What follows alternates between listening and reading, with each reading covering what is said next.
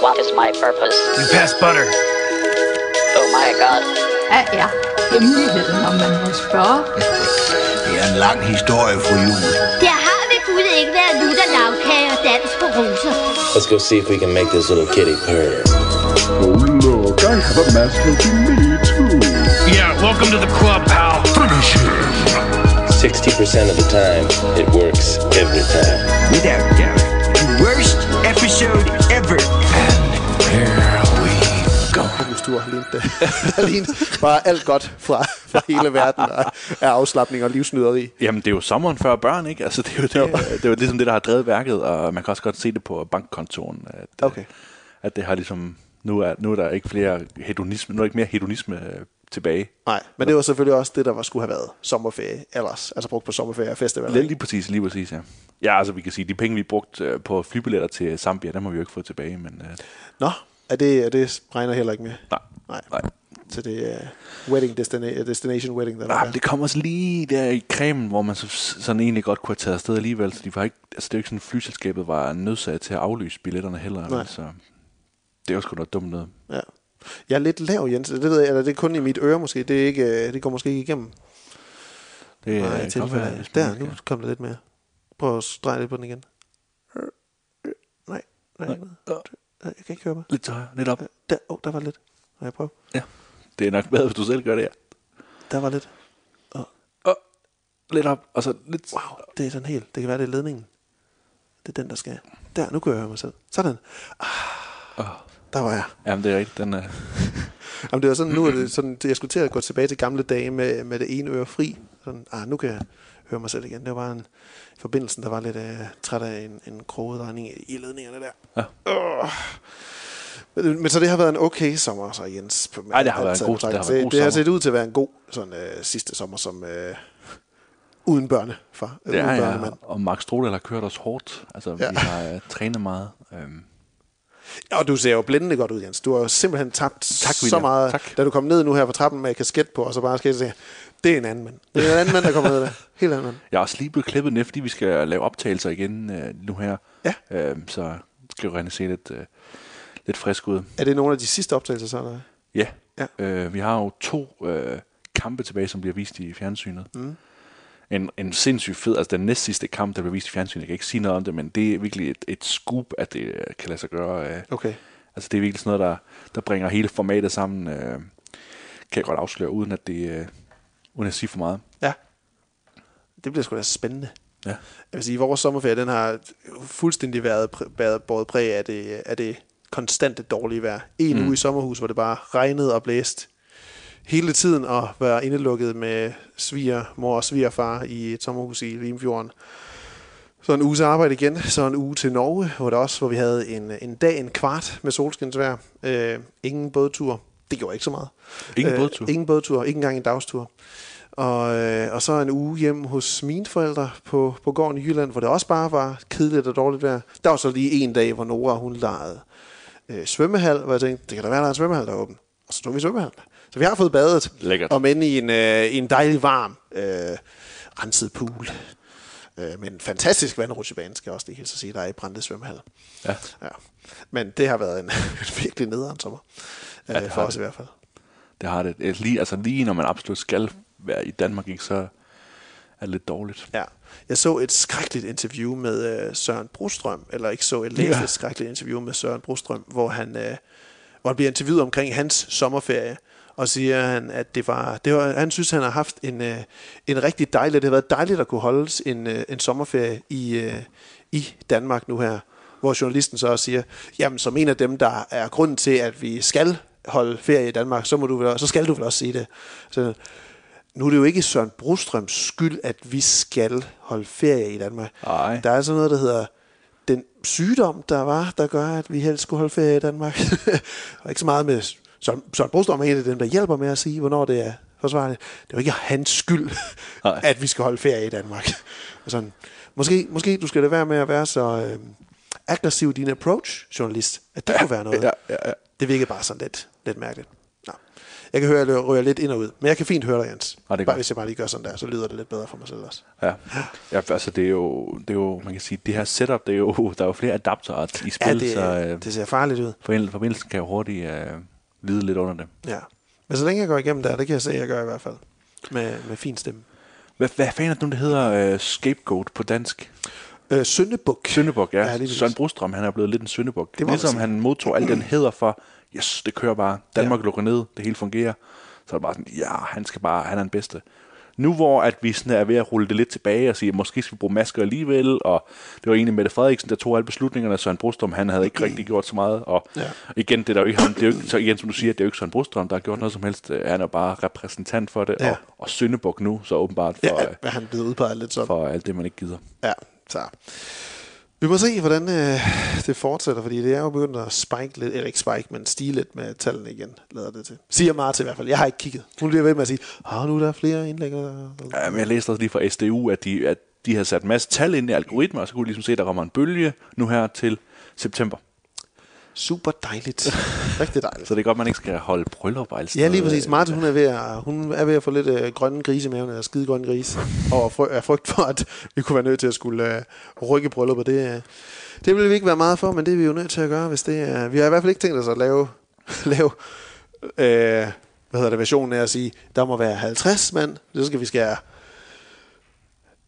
rigtig mange mennesker fra. Øh, 80 mennesker fra skal vi skære, så det, det kommer ikke til at ske. Så, så rykker vi det hellere til, til en anden ned, nedkonjunktur af, af covid-19. Nej. Øh, men det håber vi ikke. Det håber vi ikke. Men det er dejligt, at vi kunne mødes igen til Ja. en, øh, en ny øh, podcast. Det er jo næsten... Afsnit øh, nummer 81. nummer 81. Halvanden måned siden, eller sådan noget, siden vi snakkede sidst om, øh, Ja. om The Five Bloods og The Vast of Night, og Gatsby. Så lidt forskelligt der. Ja. Og det er ikke så meget, vi har på programmet i dag heller. Det er lige Nej. en film og en serie, og så en, øh, en snak om nogle af de film, der ikke kommer i 2020, men som er blevet rykket helt frem til, til 2021, netop grundet øh, pandemien og, og de amerikanske studier, der simpelthen bare ikke øh, har lyst til at, at, at streame det, eller Ja. øh, de vil virkelig bare have Ja, ja, ja. en box office, nogle tal ind der. Øh, men vi skal snakke om øh, The Umbrella Academy sæson 2, øh, Mhm. mm-hmm. lidt af den i hvert fald. Jeg har nået at se de første tre episoder. Jeg ved ikke, om du har nået at se det hele igennem, Jens? Nej, jeg nødt til at se fem afsnit. Fem afsnit, ja. Så halvdelen af de øh, 10 episoder ja. Ja. i sæson 2. Ja. Og så øh, en Netflix-udgivelse, der kom i juli, start juli, hvis nok. Mhm. Mm. Øh, The Old Guard øh, med Charlize Theron i hovedrollen. En øh, ny actionfilm på Netflix. Ja.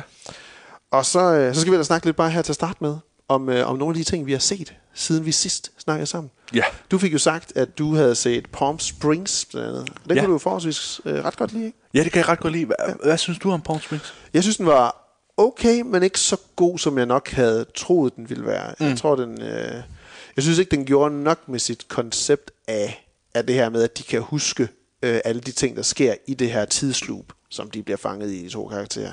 Ja. Øhm, det synes jeg ikke rigtigt, den får, jeg synes ikke rigtigt, den får udforsket det nok.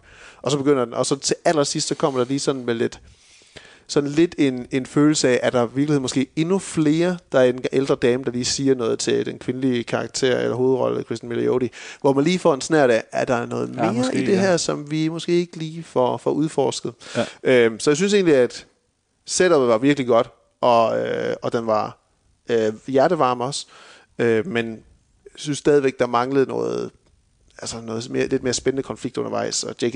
J.K. Simmons' øh, karakter burde egentlig have været lidt mere med i, i forhold til, hvor man ser ham sidst, synes jeg, Ja, ja det er rigtigt, ja. i filmen. Men øh, en god, en god øh, sommerkomedie stadigvæk, Ja. der har lidt mere på hjertet end bare, at to mennesker skal elske hinanden til sidst. Ja. Og, og til jer, der ikke hørte det sidste gang, jeg optog det her, altså det er jo Groundhog Day, men med flere mennesker, der Ja. ja. ligesom lever i det her loop her. Ja. Og så får du så den her lidt, øh, lidt mere romantiske komedie-twist. øh, Ja. Som også, altså som jeg synes jo, er måske også der, hvor, hvor den rammer allerstørst problem, fordi at man netop har den der typiske konflikt med, at så er der en af dem, der gør noget utilgiveligt, og så skal han tilgives, øh, han eller hun skal tilgives, og mm, den synes jeg ikke, jeg kører bare ikke rigtig den der, fordi det, igen, det er virkelig utilgiveligt, det han gør, eller hun Ja, gør øh, ja, i, præcis. øh, i filmen her. I filmen, ja. Ja.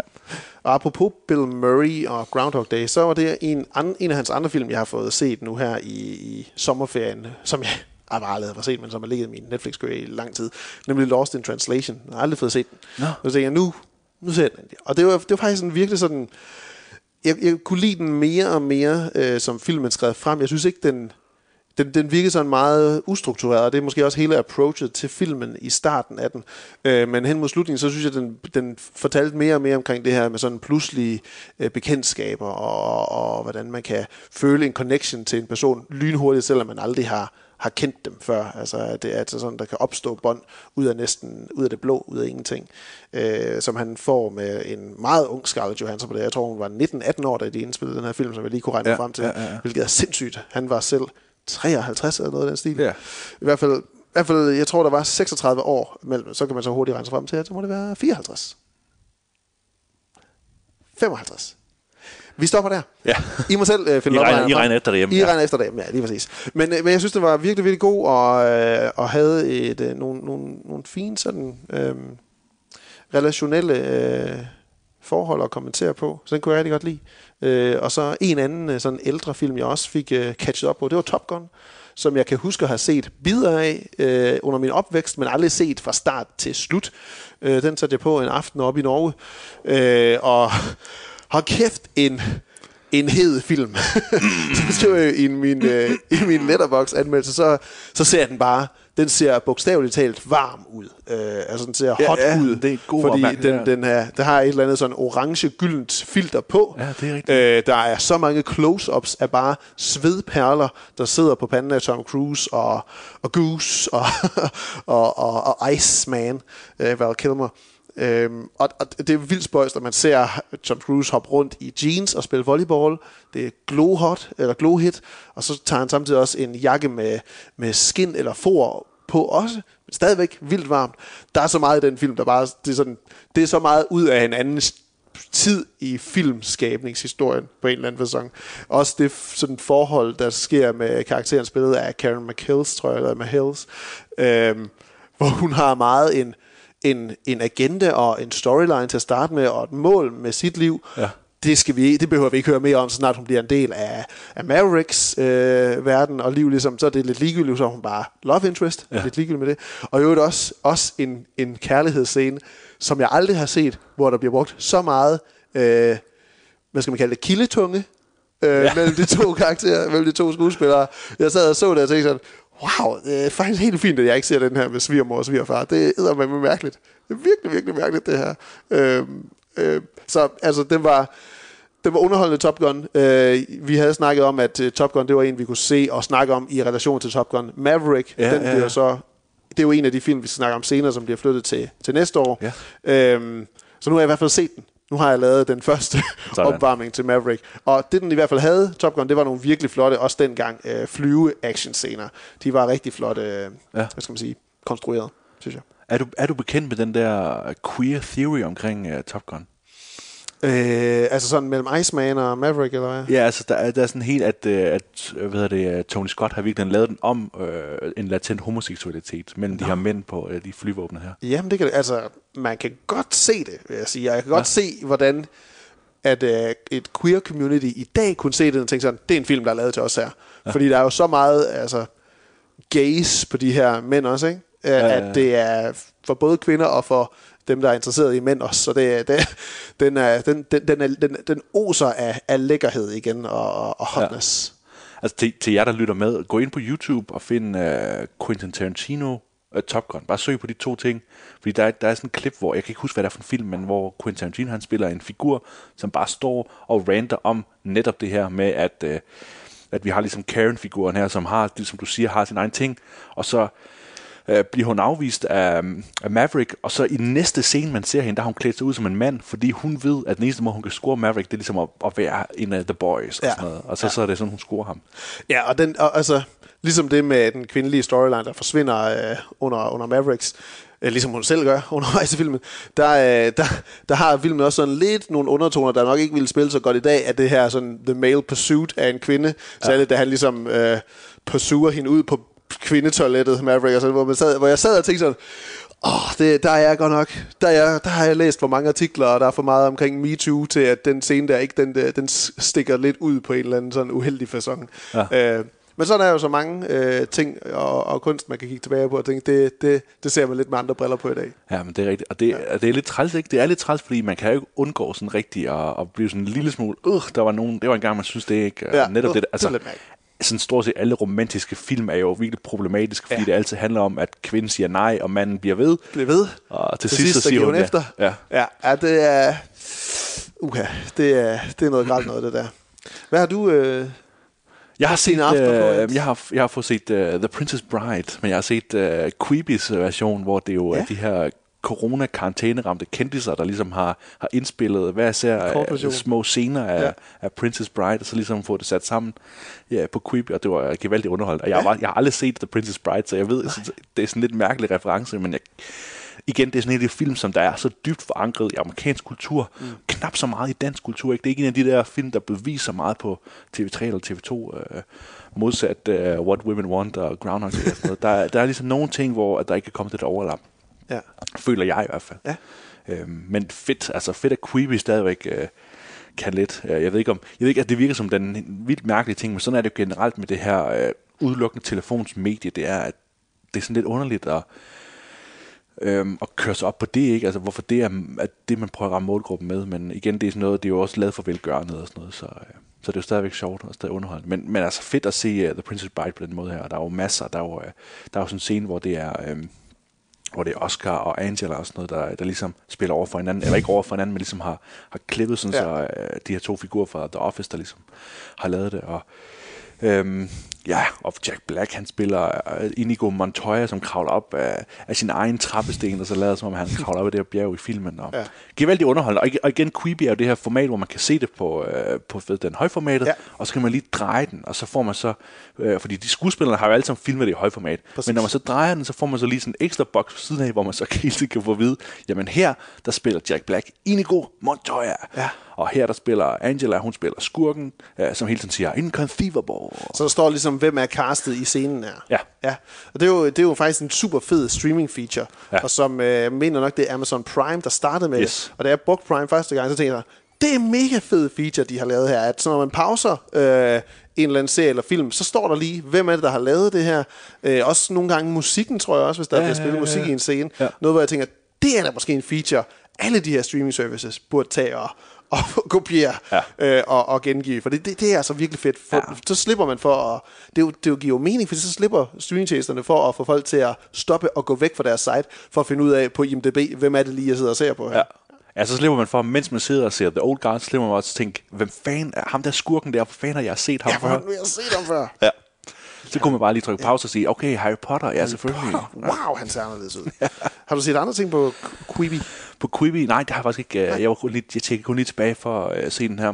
Jeg ved biografen og se Ringens Herre, uh, The Nå. Fellowship of the Ring. Okay. 85 kroner for at se en uh, 3 timer og 48 minutter lang film. Wow. Det synes jeg er okay. Ja, det er en god pris. Også, altså, man har jo set den før, og man kan også se Jo, den derhjemme uh, rigtig, rigtig, rigtig billigt, men virkelig bare det der med at sidde i uh, biogra- sal 1, og så bare være i, uh, i herret, ikke? Og bare, altså, Ja. jeg kan virkelig mærke, der er... Det er lidt som om det er her, hvor blockbuster-film, de sådan på en eller anden måde øh, klimakser i forhold til, at efter det, så kan man ligesom typisk mærke, at okay, så begynder green screen ligesom at tage over, og så Ja. ja. bliver det en lille smule mere uhåndgribeligt, hvor at Peter Jackson, han har været på New Zealand, og han har virkelig ja. lavet utallige skud, utallige skud, hvor man bare lige panorerer hen over et Ja. flot uh, New Zealands landskab, og øj, prøv at se, nu rider Gandalf herhen, og nu rider han tilbage igen, og nu rider han frem, og, Og da han skulle gøre det 10 år senere, så gad han ikke tage den tur. Nej, det der gør han. han. Brugte bare. der er det bare masser af CGI, ja, det gør vi bare, ja, ja, ja. Var du inde og se den i biografen også øh, tilbage i tiden? Ja, jeg kan huske, Ja, okay. jeg kan huske dengang, de første, de kom ud, de udkom de film der, og der ligesom var pause midt i Ja. filmen, fordi de var så lange. Ikke? Ja, jeg så kun uh, Return of the King i biografen, og det var netop også sådan med pause. Vildt mærkeligt. Det er så også den længste, ikke? Jo, det er så også det. Den kan man sige, at den tager 4, 4 timer og 11 minutter at se. Det er fandme også. Det er evigt lang tid. Det er også lang tid. Det er ja. Ja. næsten sådan uh, an, ele- an elephant sitting still it, ikke? Ja. Den ligger der. øh, andre film, jeg, jeg så en, øh, en film, øh, også en anden film i Norge, øh, sammen med øh, min svigermor, svigerfar og Marte. Øh, en film, som de havde fået anbefalet, og som de så spurgte, skal vi ikke se den her? Så jeg sådan, jo, rigtig gerne en film, I, anbefaler, I gerne vil se. Det er fint, så behøver jeg ikke sidde og skulle, skulle komme med et forslag. Jeg prøvede at foreslå en film, som vi også ser, der hedder Nobody Knows I'm Here. En, øh, en, en chilensk film, øh, som øh, en Netflix-film, ja. som jeg egentlig troede var på engelsk. Øh, men da den startede, så kunne vi se, at det bare var Netflix, der selv havde slået den engelske dub på. Nå. Og så var den ellers på spansk. og så tabte jeg ellers svigermor og svigerfar øh, der, derfra. Fordi du ville se den på øh, spansk, eller? Ja, ja, vi skulle se den på originalsprog. Nå, okay, ja. Jeg gad ikke se den dobbelte version. Var det derfor, at svigermor ikke var med, eller hvad? Øh, åh, jeg, tror, jeg tror, hun synes ikke, der skete nok. Hun mm. begyndte i hvert fald meget mm. at snakke om, hvad der skulle spises næste aften. Til stor humor for både Marta og jeg, fordi jeg kunne høre, hvordan Marta prøvede at lukke, lukke hende ned, men hun bare blev ved med at snakke. Og det var, det var ret sjovt. Men, men den film, de så foreslog, vi skulle se op i Norge, det var øh, Netflix' øh, film The Wrong Missy. Øh, med Ah, David Spade, David og, Spade, ja. og Lauren Lapkus. Øh, en film, hvor David Spade spiller en øh, nyskilt eller ny single mand øh, i, ja, han skal nok portrætteres af en i, mid, i, hvad hedder det, i middelalderen, hvis man kan kalde det det, øh, som pludselig kommer på en blind date med en total crazy Lauren Lapkus øh, karakter. Altså hun er, hun, så snart hun træder ind i billedet, så fjernes alt ligesom idé om virkelighedsfornemmelse. Øh, fornemmelse. øh, der kunne lige så godt være science fiction. Altså så mærkeligt bliver det, ikke? Ja. Øh, og de ting, hun gør. Øhm, og den var, den var grotesk øh, med sine jokes, øh, og jeg så virkelig, hvor beskidt humor mine svigerforældre, de reagerer på. Øh, det var overraskende. Også lidt mærkeligt. Øh, og, men lige nu der ligger den simpelthen som den dårligste film, jeg overhovedet har set i år. Åh, Silvan. Øhm, den var, jeg synes ikke, den er, den er ikke sjov. Øh, David Spade er egentlig okay, sådan hvad skal man sige, ba- basiskarakter at have til at køre igennem filmen. Lauren Lapkus, hun er bare så hun er så ekstrem, og det er virkelig en dedikeret performance, for det må være svært at spille så ekstremt, som hun skal gøre, når alle, hun skal spille over for, de skal være, de skal være en femmer, og hun skal være en toller i energiniveau. Det er svært at opretholde, så det er faktisk ja, en præstation ja, ja. i sig selv af hende. Øh, men undervejs i filmen, så skal hun pludselig pludselig laver hun et, et turn til at være meget mere relaterbar og normal. Ja, okay. Det kommer ligesom uden nogen valid forklaring. Ja. Og så skal vi tage det for gode varer, at nå okay, nu forstår vi så, at der kan blive noget reelt set romantisk mellem de to karakterer. Så den, øh, den, den, den spillede ikke på nogen måde. Der er også en scene, nej, hvor nej. Rob Snyder, selvfølgelig er han med, det er en Sandler-produktion, den her øh, øh, film, hvor han øh, slår en haj i hovedet. Så, og sted, så, så flygter den. Punch the Shark. Punch the Shark, ja. The, the Wrong Missy, den, øh, den kan jeg ikke anbefale. Nej. Den kan jeg ikke anbefale. Altså, jeg har, jeg har lyttet en del jo, men det er fordi, jeg har brugt så lang tid på at køre frem og tilbage til træning, Ja. ja. øh, som jo desværre foregår øh, i Jyllinge, på Sjælland og alle steder. Øhm, så der har jeg lyttet øh, primært til jo Vigmaskinen, Morten Wigmans øh, Podimo-program, øh, hvor han har en masse komikere inden for at jamme lidt på jokes, og det er ret fedt, fordi jeg så også, øh, Maria og jeg, mens vi var i København, var inde og se noget øh, open mic, Ja. øh, blandt andet med, øh, hvad hedder han, øh, Mikkel Klintorius, øh, som jo har haft øh, coronavirus, og vi sad på forreste Nå, række, så det var okay. lige, uh, det blev lige spændende et øjeblik. Det sagde han undervejs, eller? Det sagde han lige, at mens, han, mens, hans lange lemmer rækket hen over det her Ja. punkt, hvor han egentlig skulle have stået med, så stod han, så han bare frem over det. Ikke? Ja, selvfølgelig. Men det var sjovt, det er sjovt, fordi så i Vigmaskinen, så kan man så høre Mikkel Kentorius snakke om de jokes, han så har lavet Ja, cool. til det her open mic. Ikke? Ja. Øhm, så hvis man godt kan lide comedy, øh, egentlig så synes jeg også bare, at de gode, de er komikere til at, øh, og joke on the spot, så det bliver ikke så nørdet, det bliver meget sådan noget med, jamen jeg har tænkt meget over øh, det her med jamen, forskellen på følsomme, øh, min følsomme svigerfamilie og så min egen familie, der er ret øh, hård. Det er Lasse Madsen, han snakker om det i, øh, i det nye, ikke? og så jammer det ligesom på det, og kommer med rigtig mange gode inputs. Øh, det eneste problem, der er, at lyden i Morten Wigmans stue er ikke helt så god, øh, så jeg sidder sådan meget tit og skruer op og ned på min bilradio, mens jeg kørte. Øh, så har jeg også læst og lyttet øh, til The Neverending Story af tyskeren Michael Endes øh, fantasyværk, øh, som de fleste jo kender som den her lidt ikoniske 80'er-film. Ja, med lige meget øh, Neverending. Og så øh, Koda kommer efter os. Øh, Ja, ja, ikke mere. ikke mere. Men jeg synes også, at det er fedt, fordi den, altså, når man har en lydbog, så er det rigtig, rigtig vigtigt, at dem, der læser den, har sådan en engagerende og god stemme. Torben Sekov for eksempel, han har læst rigtig meget Ringens Herre, og det er rigtig lækkert at lytte til ham. Øhm, men Neverending Story, så er det to forskellige øh, fortællere. Der er en, når man ligesom fortæller om, hvad der sker med Bastian, hvad, ja. hvad der ligesom sker i hans verden, og så er der en anden fortæller, når vi er med no. Atreo og, Ja. og Falcor og de alle Ja. de andre der. Ikke? Så, så der, der er ligesom skiftet som, og de gode fortællere også, dem der Det er en smart måde at sætte det op på, så man hele tiden er med på, hvor hen i verdenshistorien, ja. eller hvad hedder det, historiens verden, ja. Ja. befinder man sig. Det, det er ret smart. sige. Og, og bogen, jeg synes, bogen er rigtig god. Jeg kan rigtig godt lide bogen. Øh, Øh, jeg sidder selv og arbejder lidt på at skrive noget fantasy, så det er rigtig fedt at få de her klassiske fantasybøger ind. Jeg har også læst Hobbiten for nylig, men Neverending Story er nok det, der ligesom rammer tættest på det, jeg gerne vil hen, fordi mm. den er så ubegrænset.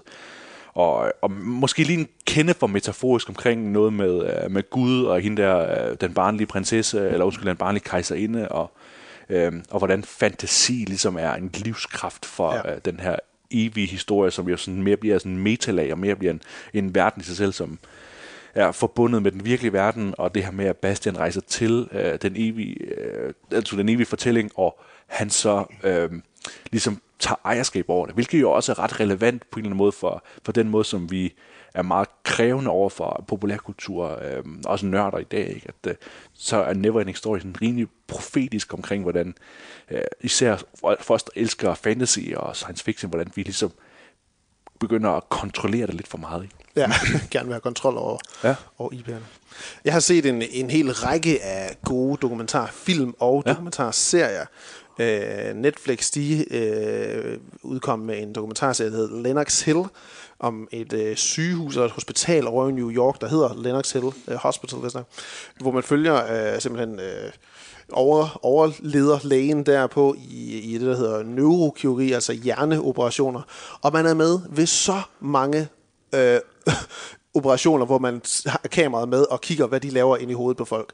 Og der, der, man, der var jeg i hvert fald lige sådan lidt squeamish i første omgang, når jeg så det. Men jo mere man ser det, jo mere naturligt er det bare det, de står og laver. Fordi at de omtaler det som, det er deres hverdagskost. At de står og ruder efter at skære cancer fra ud af folks hjerner og brain tumors. Det er en virkelig... Øh, addictive serie at sætte sig i gang med. Jeg mener, der er seks episoder, og så kom der vist en syvende episode, som var en pandemi-episode, som de har optaget i forbindelse med coronakrisen, og ser, hvordan de så reagerede på, på det her øh, udbrud af, af covid-19. Øhm, nogle virkelig, virkelig spændende mennesker, sympatiske læger. Øh, det amerikanske sundhedssystem, det bliver jo tit kritiseret for at være en, hvad skal man sige, en slave af, af Big Pharma og farmaceutindustrien, og, og de reelt set ikke gør deres lægepraksis øh, på, det baggrund, på den baggrund af at skulle ville øh, hjælpe mennesker, men mere for, for økonomisk gevinst. Og uden tvivl så har de her læger også det rigtig godt øh, privat, det ser man også. Men man ser også, hvor meget tid de rent faktisk dedikerer til deres praksis og til deres arbejde, øh, og hvor menneskeligt de går op i de patienter, de har, og hvordan de følger dem øh, fra start til slut, og, og hvor hjerteskærende mange af de historier, de møder. Så den, den vil jeg virkelig anbefale, at man, man, øh, man sætter sig ned og ser Lennox Hill. Man kan eventuelt starte med øh, pandemi-episoden, eller covid-19-episoden, som er den sidste øh, i serien. Så har jeg også set øh, HBO, øh, der, øh, hvad hedder det, True Crime-serien I'll Be Gone in the Dark, øh, omkring Michelle McNamara, Patton Oswalts øh, afdøde kone, ah. øh, og hvordan hun ligesom var en af de bærende kræfter til at komme frem til at finde, finde frem til den her Golden State Killer, Jeff D'Angelo, som jo ja, han blev fanget for nogle år siden, men så kom nyheden omkring hans, hans retssag lige kort efter, eller lige kort inden udgivelsen af den dokumentarserie her. Øhm, øh, hvilket er en fantastisk timing for serien i sig selv. Og den tager lidt tid lige at komme til sig, fordi at man følger det på en lidt anden måde, end man, man, man normalt gør i True Crime, fordi her er hendes stemme en meget, meget bærende del af fortællingen, hvor det er jo ikke så tit, man har det. Primært, så er det bare et fokus på sagerne, men man får også meget af hendes privatliv, hvorfor hun søger den her historie og den her type verden så meget, til trods for, hvor hård en verden det er også at, at dykke ned i. Den har også nogle rigtig, rigtig fine vidne øh, øh, interviews af nogle af dem, eller offer-interviews er det jo i virkeligheden, af nogle af de overlevende, som, som dengang han kun begik voldtægt, kun i gåsøjne begik voldtægt, inden han begyndte at slå sine ofre ihjel os, hvordan de ligesom er blevet påvirket af det, og hvordan de har fundet sammen også i nogle tilfælde, og skulle støtte hinanden øh, særligt, når, fordi at mange af de her voldtægter, det var noget, hvor at et ægtepar blev bundet, og så kvinden voldtaget, manden, øh, hvad skal man sige, inhabil til at kunne gøre modstand overhovedet, øh, og så hvordan et ægteskab ligesom skal kunne fungere som følger af det, og de traumer, der kommer af det. Den, den bor sig ret dybt ned, og den er, den er rigtig god. Den har sidste, sidste episode, sæsonfinale i, øh, eller seriefinale i morgen mandag, den, øh, den 3. Øh, august, der kan man se det på HBO Nordic. Øh, to andre, eller tre andre dokumentar, gode dokumentarer. Athlete A omkring sådan den den skandale, der kom efter OL for nogle år siden, hvor en, en læge på det amerikanske gymnastikhold øh, blev anklaget for at have misbrugt øh, mange af atleterne og piger øh, og kvinder igennem mange, mange år. Den følger den sag, og, og, og, og den første atlet, der var, der var sådan en katalysator for, at det blev øh, trukket ud i lyset. Øh, meget, meget øh, fin øh, dokumentarfilm, meget sådan journalistisk baseret. Så kunne man lige Spotlight eksempelvis, så man sikkert også synes, at Athlete A, den, den ville øh, ramme, ramme rigtig fint hjem. On the Record og Disclosure, On the Record, den kan ses på TV2 Play, og Disclosure også på, på Netflix. Begge to handlende om, hvordan Disclosure, øh, transkønnede, de mangler øh, rettigheder øh, inden for øh, film- og underholdningsverdenen, og hvordan de nu mere og mere får muligheder, men hvordan deres, deres liv eller deres personlighed eller deres sex på, eller køn i mange år har blevet brugt som en punchline eller som et plot-element mere, end at de er set som reelle mennesker. Meget, meget øh, rørende og virkelig, virkelig informerende dokumentar, vil jeg sige.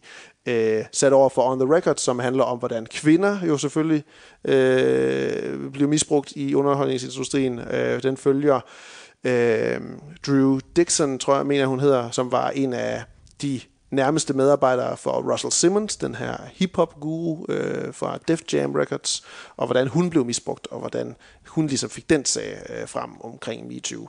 Begge to virkelig, virkelig gode, meget, meget øh, videnstunge og, og rigtig gode at se, hvis man ligesom vil have et, et, igen et endnu dybere indblik i to så vigtige sager, som det er med de to her. Øh, så de kan varmt anbefales også, hvis man har lyst til lidt dokumentar. Fedt. Har Har, du set, uh, har du set uh, den her uh, plejehjemsdokumentar, TV2 har lavet? Nej, den har jeg ikke set. Nej. Den har jeg ikke set. Men den ligger har- også på Play, tror jeg. Den ligger på Play, ja. Ja, den, øh, den har vi snakket om, hvorvidt vi skulle se, Ja. tror jeg. Øh, vi har ikke set den endnu. Ja. Men den skulle være grum også.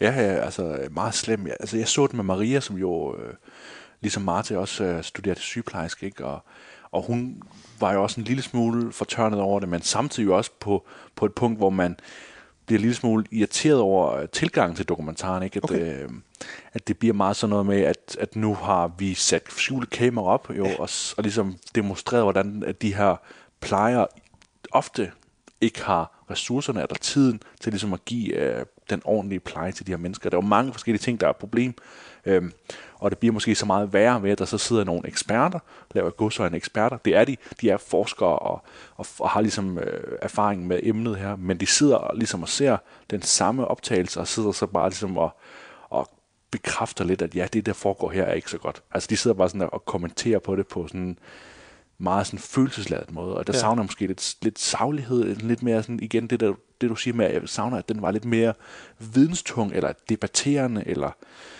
og så det ikke bare var sådan en præsentation af, her er to cases med gamle mennesker, som bliver behandlet rigtig dårligt, og så kan vi jo alle sammen sidde og blive enige om, at det er øh, rigtig skidt.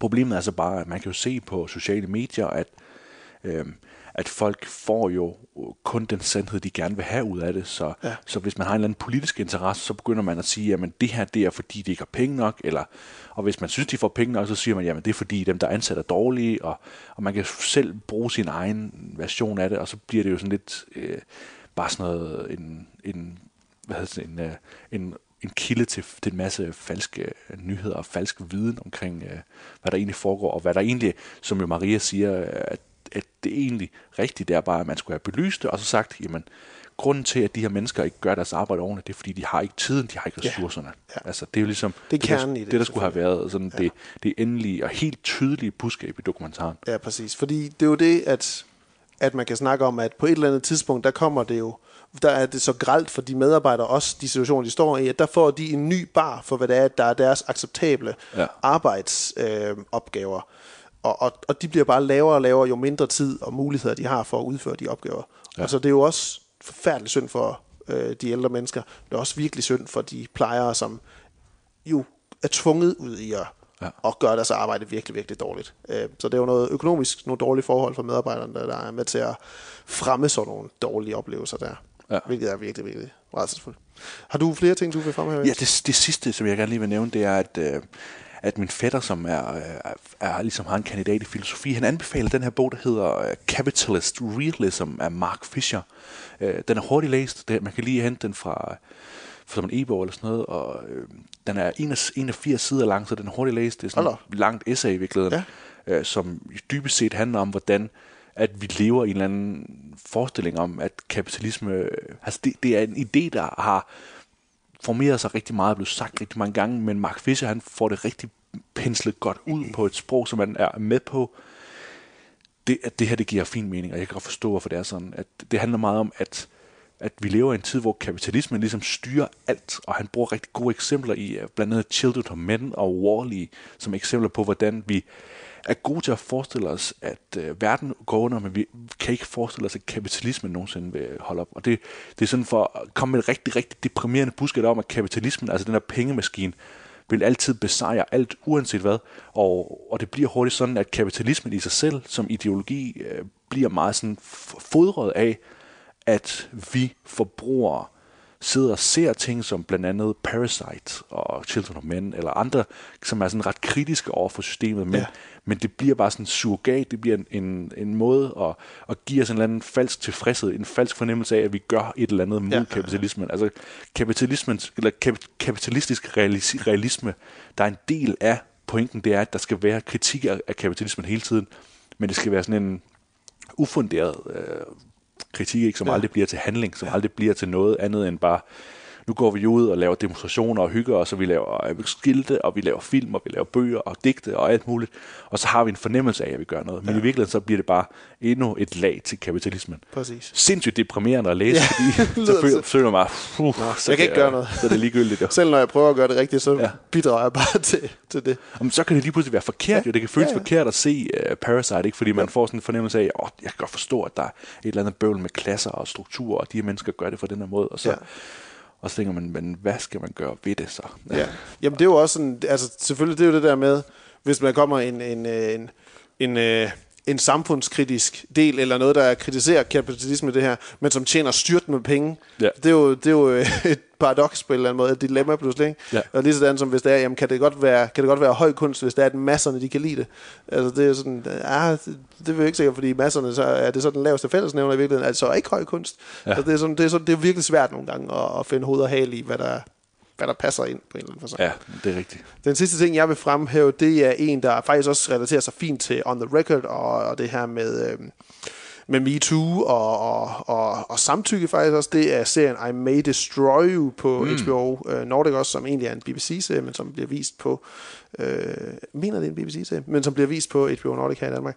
Øh, den er lavet af Michaela Cole, som bruger sin egen oplevelse med at være blevet... Øh, have været udsat for et seksuelt overfald til at beskrive typer af seksuelle overgreb og overfald, voldtægt igennem den her serie. Øhm, den er enormt god til at fortælle om, hvor mange forskellige typer af måder, vi som mennesker kan bedrage hinanden gennem sex og, og, og, og, og seksuelle ydelser eller overgreb, hvad der konstituerer et overgreb, hvordan man kan sige, at noget er et overgreb, hvilke problemer som homoseksuelle kan møde, når de går ind og skal fortælle om, at de er blevet, øh, de har været udsat for et overgreb hos en mandlig betjent, en, en mandlig homoseksuel til en mandlig betjent, hvilket klasse der er der, hvor man ikke føler, at kan få en hjælp, men hvis det er to kvinder, der kommer ind til to kvindelige betjente, pludselig bliver det taget mere alvorligt. Der er en masse ting, som den kommenterer på i alle mulige forskellige grader. Øhm, den, den, den, er, den er super god til at skitsere mange forskellige typer af ting vedrørende det her emne, som er et super hot tema, øhm, fordi vi jo netop snakker om sådan noget som samtykkelov i Danmark. Øhm, så den vil jeg varmt anbefale, man kan se. Den er godt, øh, godt spillet øhm, øh, af Michaela Kohler. Hun har to rigtig gode øh, øh, hvad hedder det, skuespillere, der, der støtter op under hende, som spiller hendes to bedste venner.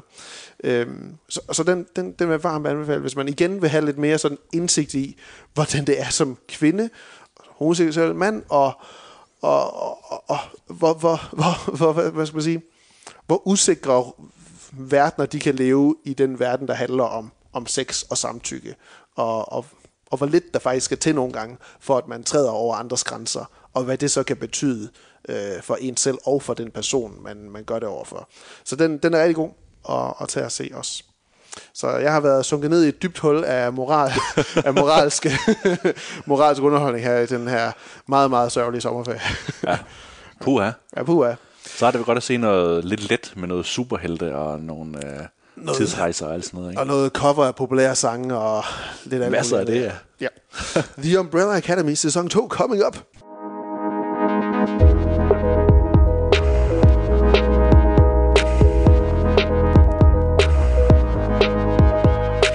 Jeg gik jo tilbage og lyttede lidt til øh, dig og mig og Martin, der anmeldte sæson 1 af Umbrella Academy Ja, tilbage ja. i februar, hvis nok sidste år, 2019.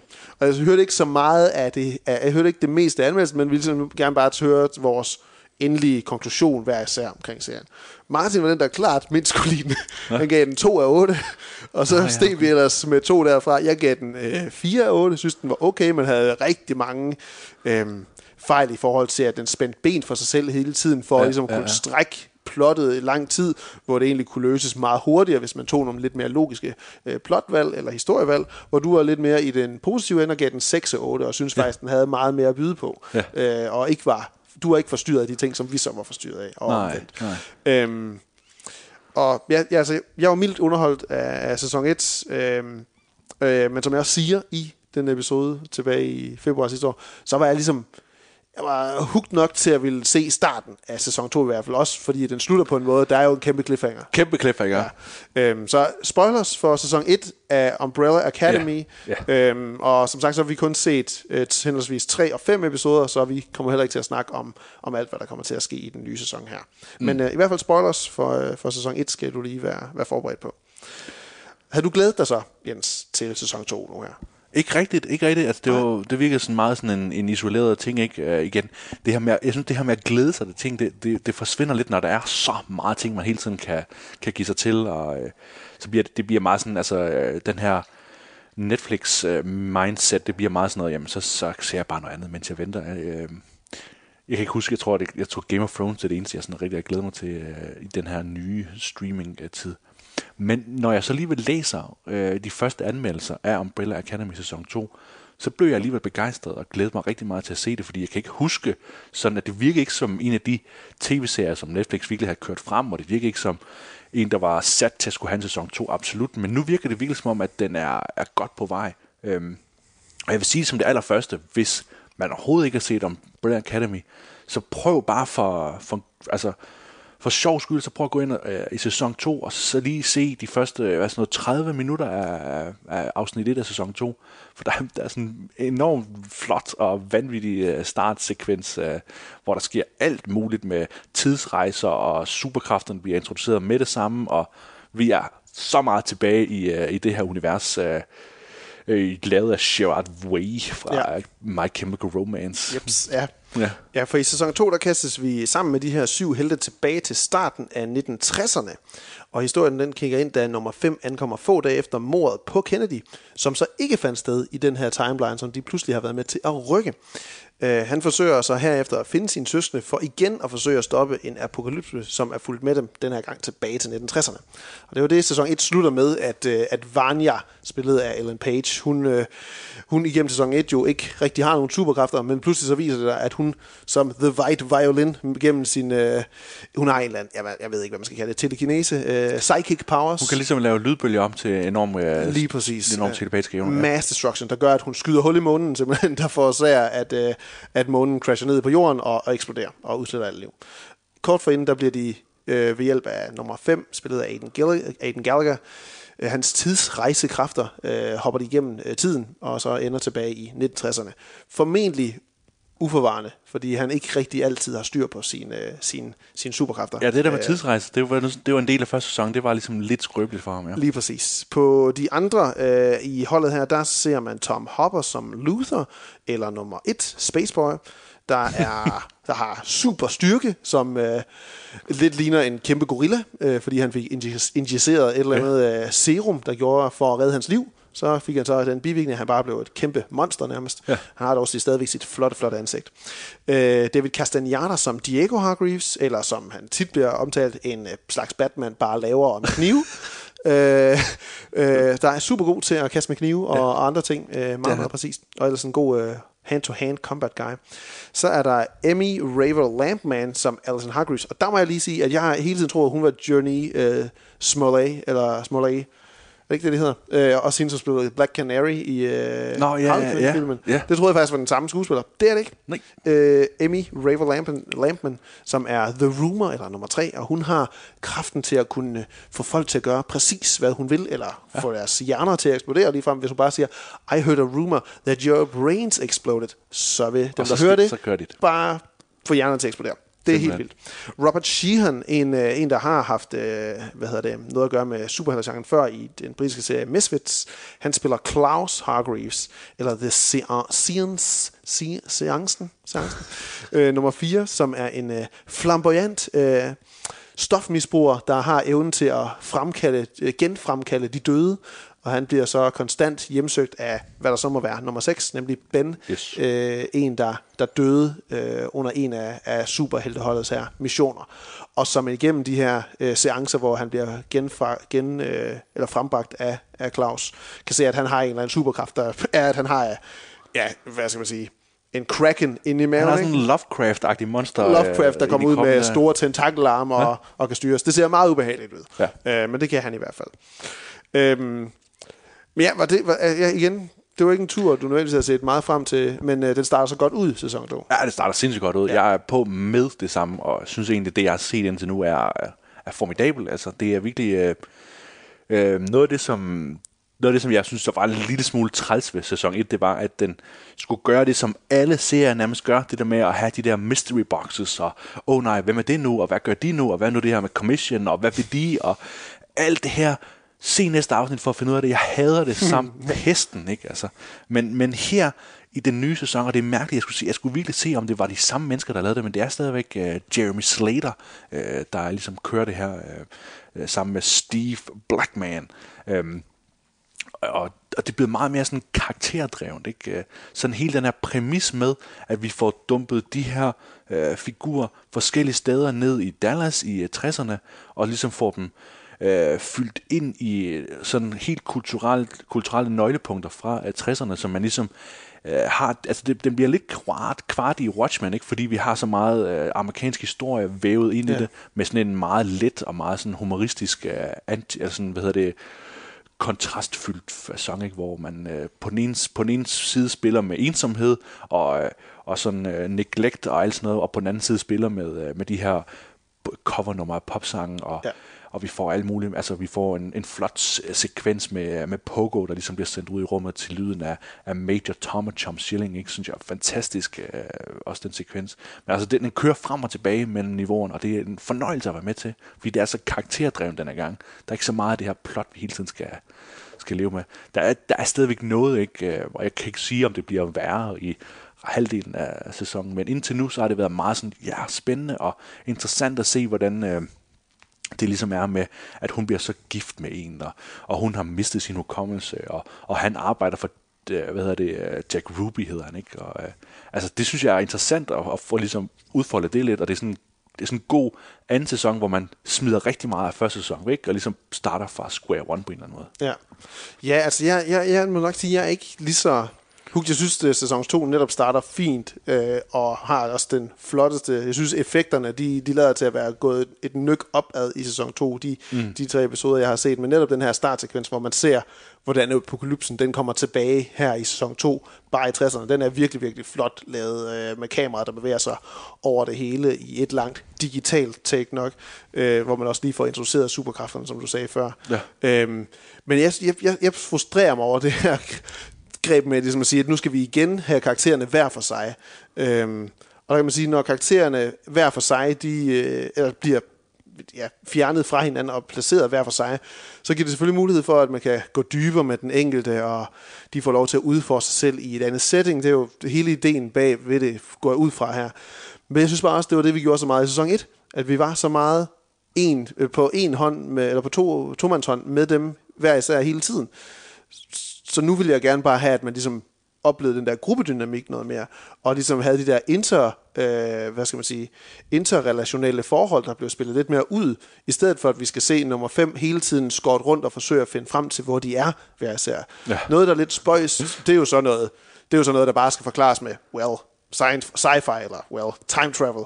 Øhm, det her med, at de jo ender i Dallas, Texas på forskellige øh, tidspunkter, øh, i forskellige årstal, flere af de her øh, Ja. forholdet.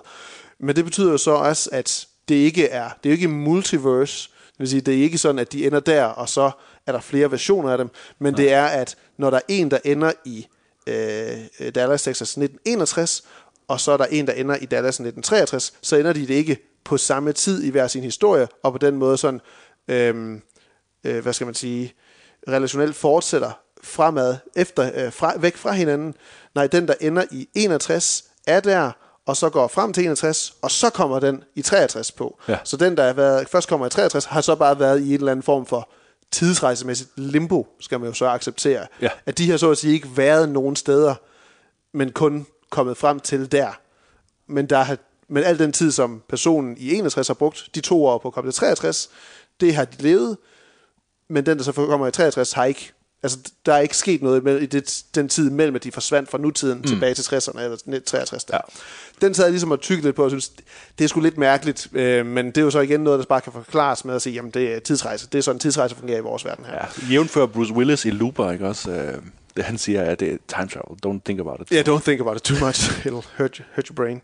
Øhm, jeg, jeg, jeg, jeg synes, de uh, settings, som de bliver sat i hver serie, de giver god mening med, at Luther han bliver en eller anden uh, sådan dybfølt bouncer, der egentlig bare har smerter på livet hele tiden. Ligesom han havde i sæson 1. Og at, uh, ja, og uh, hvad hedder hun, Allison, hun ender med at blive gift, og hun var en, der havde mange problemer med brugen af sin evne, fordi det er jo noget, hvor hun direkte manipulerer med folks psyke og hjernevasker dem på sin vis også, og ligesom ikke haft lyst til at bruge den. Claus, øh, en en hedonistisk type, der lever livet på, på hårdt og, og godt, øh, ender som en form for kultleder, øh, og hvor vi så har, hvem er den sidste, Vanya, eller hvad hedder han, øh, øh, og hvad hedder han? Øh, David Castellanos karakter, hvad sagde han? Diego. Øh, Diego, lige præcis. Han ender på en mental institution, fordi han jo er en, en assassin, simpelthen, og han har, har sagt, at John F. K, JFK bliver myrdet, I er nødt til at lade mig redde ham, og så Ja, han kan bliver redde John F. K, ja. bliver han lige sat på en uh, mental ja, institution. Ja. Øhm, og så Vanya, som jeg synes var et virkelig svagt led i sæson 1, fordi at hun ligesom bare, Ellen Page, hun får en karakter, hvor hun kun skal gå og, og surmule og være trist, og, Ja, ja, ja, ja. og det, det, hun gør i sæson 1 med at ligesom at afde noget af familiens misdynamik, det er noget, der ligesom skaber tension i gruppen imellem, og de her øh, stedsøstende imellem. Men i sæson 2, så bliver hun netop bare starter på en clean slate. Hun bliver så at sige vasket rent for det, der skete med hende i sæson 1 gennem Ja. en, en, et hukommelsestab. Og det synes jeg er super ærgerligt. Det er billigt, Fordi hun er bare Ja. tilbage igen ved start, Ellen Page, med den samme, ja. samme begrænsninger for, hvad hun kan gøre med karakteren. I hvert fald de første tre episoder igen, ikke? Øh, hvor hun igen er ubevidst omkring de evner, hun har. Øh, hun er ubevidst omkring, hvad hun har gjort. Og alle de her ting. Og det er så ærgerligt, fordi det er igen bare sådan, ah, vi er nødt til at koge noget mere, så vi er ikke klar til at have den der konfrontation med, hvad hendes evner de betyder for hele verden og for holdet. Holdet ved jo godt, hvad hun kan, mm. øh, og derfor er det også så vigtigt at finde frem til hende. Øh, men jeg synes, det var rigtig, rigtig ærgerligt. Noget af det bedste, jeg stadigvæk synes, jeg, det er skuespillet, øh, som jeg synes er lige tilpas, øh, hvad skal man sige, quirky til den her verden, som de befinder sig i, i The Umbrella Academy, som er meget farverig og, og, og poppet med den, meget den her sådan stærke brug af musik. Og det, det, det er stadigvæk charmen, men jeg havde svært ved at holde mig, holde mig fokuseret og hugt gennem de her episoder til at starte med. Nå, jamen det er der, jamen det er der overrasket over. Øh, jeg, for, altså jeg forstår det godt, og jeg forstår også godt øh, kritikken der. Det, altså det er jo lidt det samme, der skete med, øh, med sådan de her nye X-Men-film. Det var, at, de blev aldrig rigtigt til X-Men på noget tidspunkt. Øh, man så dem aldrig rigtig sådan interagere. Det var hele tiden nu, næste film, så bliver det til X-Men, men så var der alligevel lidt mere, og så gik det helt galt. Ikke? Og det er lidt det samme, det der sker her, ikke? at vi kunne godt tænke os at se, jamen, hvordan er Umbrella Academy, ikke? Og, og første sæson, det var lidt sådan en, jamen, her er en masse mennesker, der ikke gider at være superhelte, men så bliver tvunget til ligesom at være et hold til sidst. Ikke? Ja, vi ser ligesom efter de har været superhelteholdet Ja. i serien her. Ja, ja, altså vi, vi, vi sidder ligesom og venter på, at det, det nødvendige punkt vil jo være der, hvor de samles igen, og Ja. ligesom bliver fælles, og hvordan det så indtil er. Ikke? Og så vil vi jo gerne se i sæson 2, så vi vil jo godt se det, du siger. Vi vil jo godt se, hvordan de så ligesom arbejder sammen, og, og ligesom øh, er forskellige, og prøver at få, få det enes, ikke? Og, og, og man kan sige, noget af det, som øh, er rigtig godt, det er jo, jeg synes, jeg synes, at vi får lidt af det, øh, i hvert fald de, de afsnit, der er lavet, eller som vi har set indtil nu, der får vi i hvert fald meget af det med, øh, med Claus, han har jo, får, får jo ligesom lov til at interagere rigtig meget med, øh, med nummer 6, ikke? Jo. Øh, Ben. øh, med Ben, ja. Og, og Ben bliver jo, bliver jo sådan en, i kraft af, at han bare er det her spøgelse, der, der, der er tvunget sa- sammen med, med Claus, ikke? så er han jo sådan en lidt en, en, øh, en samvittighed på uh, ja. Claus' skuldre, og, og det synes jeg, den synes jeg egentlig er ret god, og der kommer også noget rigtig, rigtig godt med, øhm, med Claus, der ligesom Diego finder ud af, at han ikke kunne interagere med fortiden, og, og den romance, han jo havde med en uh, tidligere Vietnamsoldat, han kan jo netop på en eller anden måde redde den her Vietnamsoldat, som bare ikke kender ham endnu. Ja, ja. Øh, øh, og det synes jeg er ret stærkt også, øh, især fordi, at der er sådan en god foreshadow, hvor at Ben jo jeg skulle prøve uden at spoil for meget, men altså Ben han advarer ligesom Claus om at gøre de her ting, ikke? Og, og så er der jo et ret godt follow-up på det, fordi så finder man ud af, at det var faktisk et ret dårligt idé at, at begynde at gøre det der. Øhm. Så, så egentlig så, og jeg synes også, hele det her med Luther og, og hvad hedder det, og Allison, det bliver fuldt godt op på, men det, det tager også noget tid, ikke? At, øh, at de ligesom når til det punkt, hvor man skal tænke, jamen okay, øh, Luther, han, han var jo virkelig, øh, hvad kan jeg sige, forelsket i, øh, i hans, øh, øh, hvad hedder det, øh, adopterede Søster, søster, ja. der, ikke? Og, og, og hvad, så, hvad gør han så, når han finder ud af, at hun er, er gift, ikke? Og det synes jeg også er et godt payoff. Og ja. jeg synes virkelig, Tom Hopper især ja. spiller rigtig, rigtig godt. Ja. Og han har virkelig fået en fed rolle i forhold til, øh, jeg kender ham jo kun som, øh, hvad hedder det, Deacon Tarly. Deacon Tarly, ja, fra Game of Thrones. Lidt ja. en vatne serie. Ja, han har en rolle med kød på her, bogstaveligt talt. Ja, ja, ja, det må man sige. Ja. Og jeg, jeg kan godt lide, at altså, de bruger de her prosthetic, øh, ja. som er, ser sådan lidt kunstigt ud. Det minder mig meget om øh, den her øh, League of Extraordinary Gentlemen, Ja.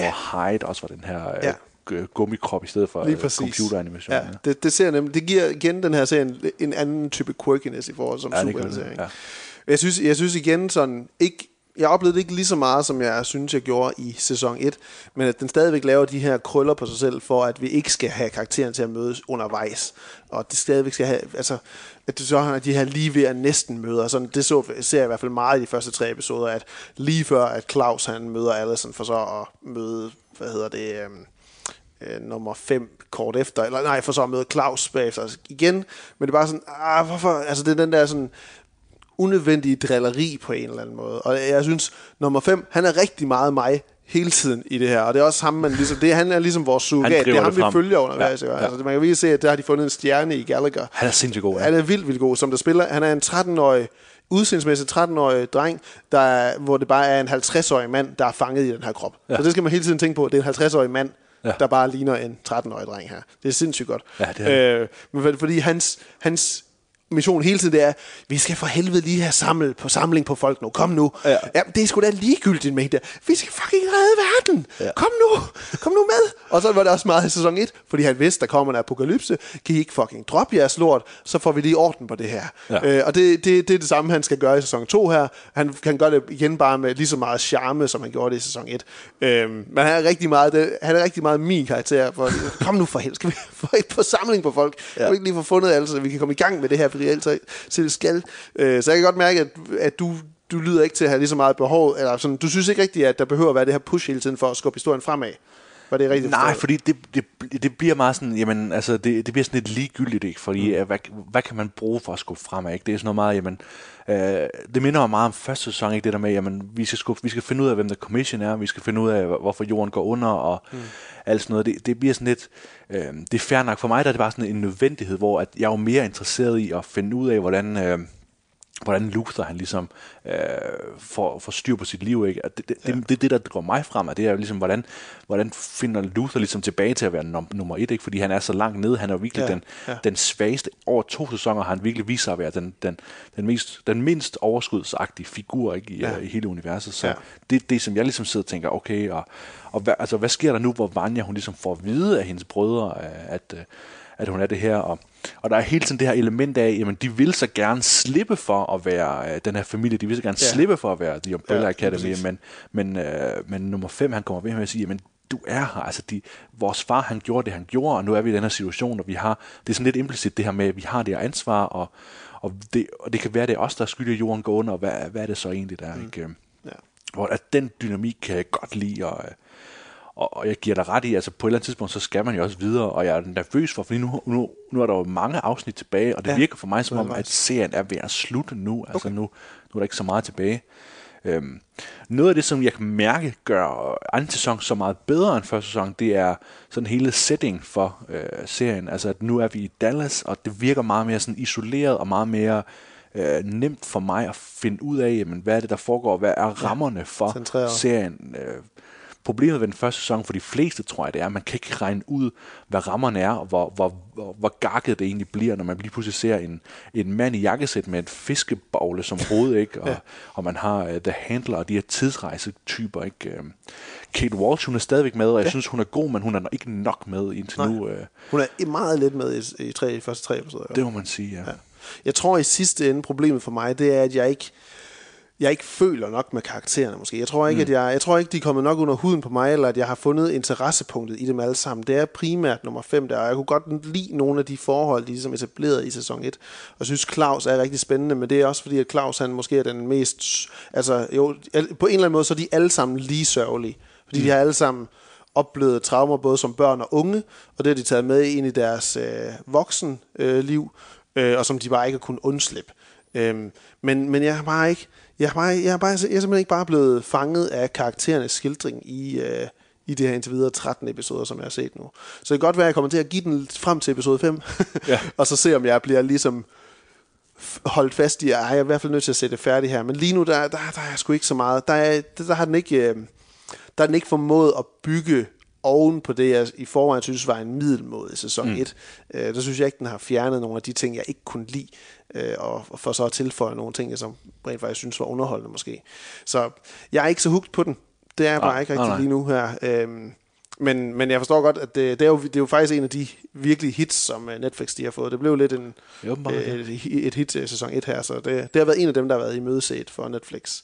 Øh, eller for, for Netflix' brugere. den er ligesom blevet en del af den her bølge af de her lidt skæve øh, tegneseriefamilialisering, ikke? hvor Jo. vi har uh, The Boys, og vi har uh, Doom Doom, Patrol. Patrol, som er sådan lidt, at de er lidt skæve, og man kan ikke helt finde ud af, at altså det er sådan igen, det er sådan dramedy, action dramedy nærmest, ikke? Ja. At, uh, at vi er sgu lidt uh, i øst og vest, og vi kan ikke helt regne med, at det er de so, gode gamle og gode mod de onde, og sådan, altså selvhøjtidligheden er, selvhøjtidligheden er lagt en lille smule på hylden i forhold til, uh, til Daredevil og, og, og det sådan de oprindelige uh, superhelte Lige præcis. Ja.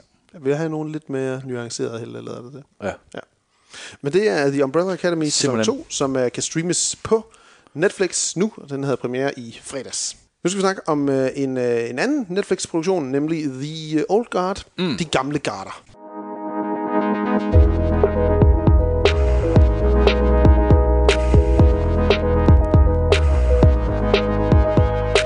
Det kommer jeg i hvert fald til at sige flere gange, mens vi snakker om det her. De gamle gar. Ja, det er lidt, det er lidt mere, det er let bare, lettere bare at sige referere til, for det er jo en gruppe af mennesker, det her. Sådan, jamen altså, the old guard, det er nemmere bare at sige, de gamle garder. Den gamle garde. Den gamle garde. Øh, den gamle garde er instrueret af Gina Prince Bythewood og skrevet af Greg Rucka, som også er ham, der skrev tegneserien. Så Yes, det er også en tegneserie. Også en lidt alternativ superhelte er det jo også på en eller anden øh, vis.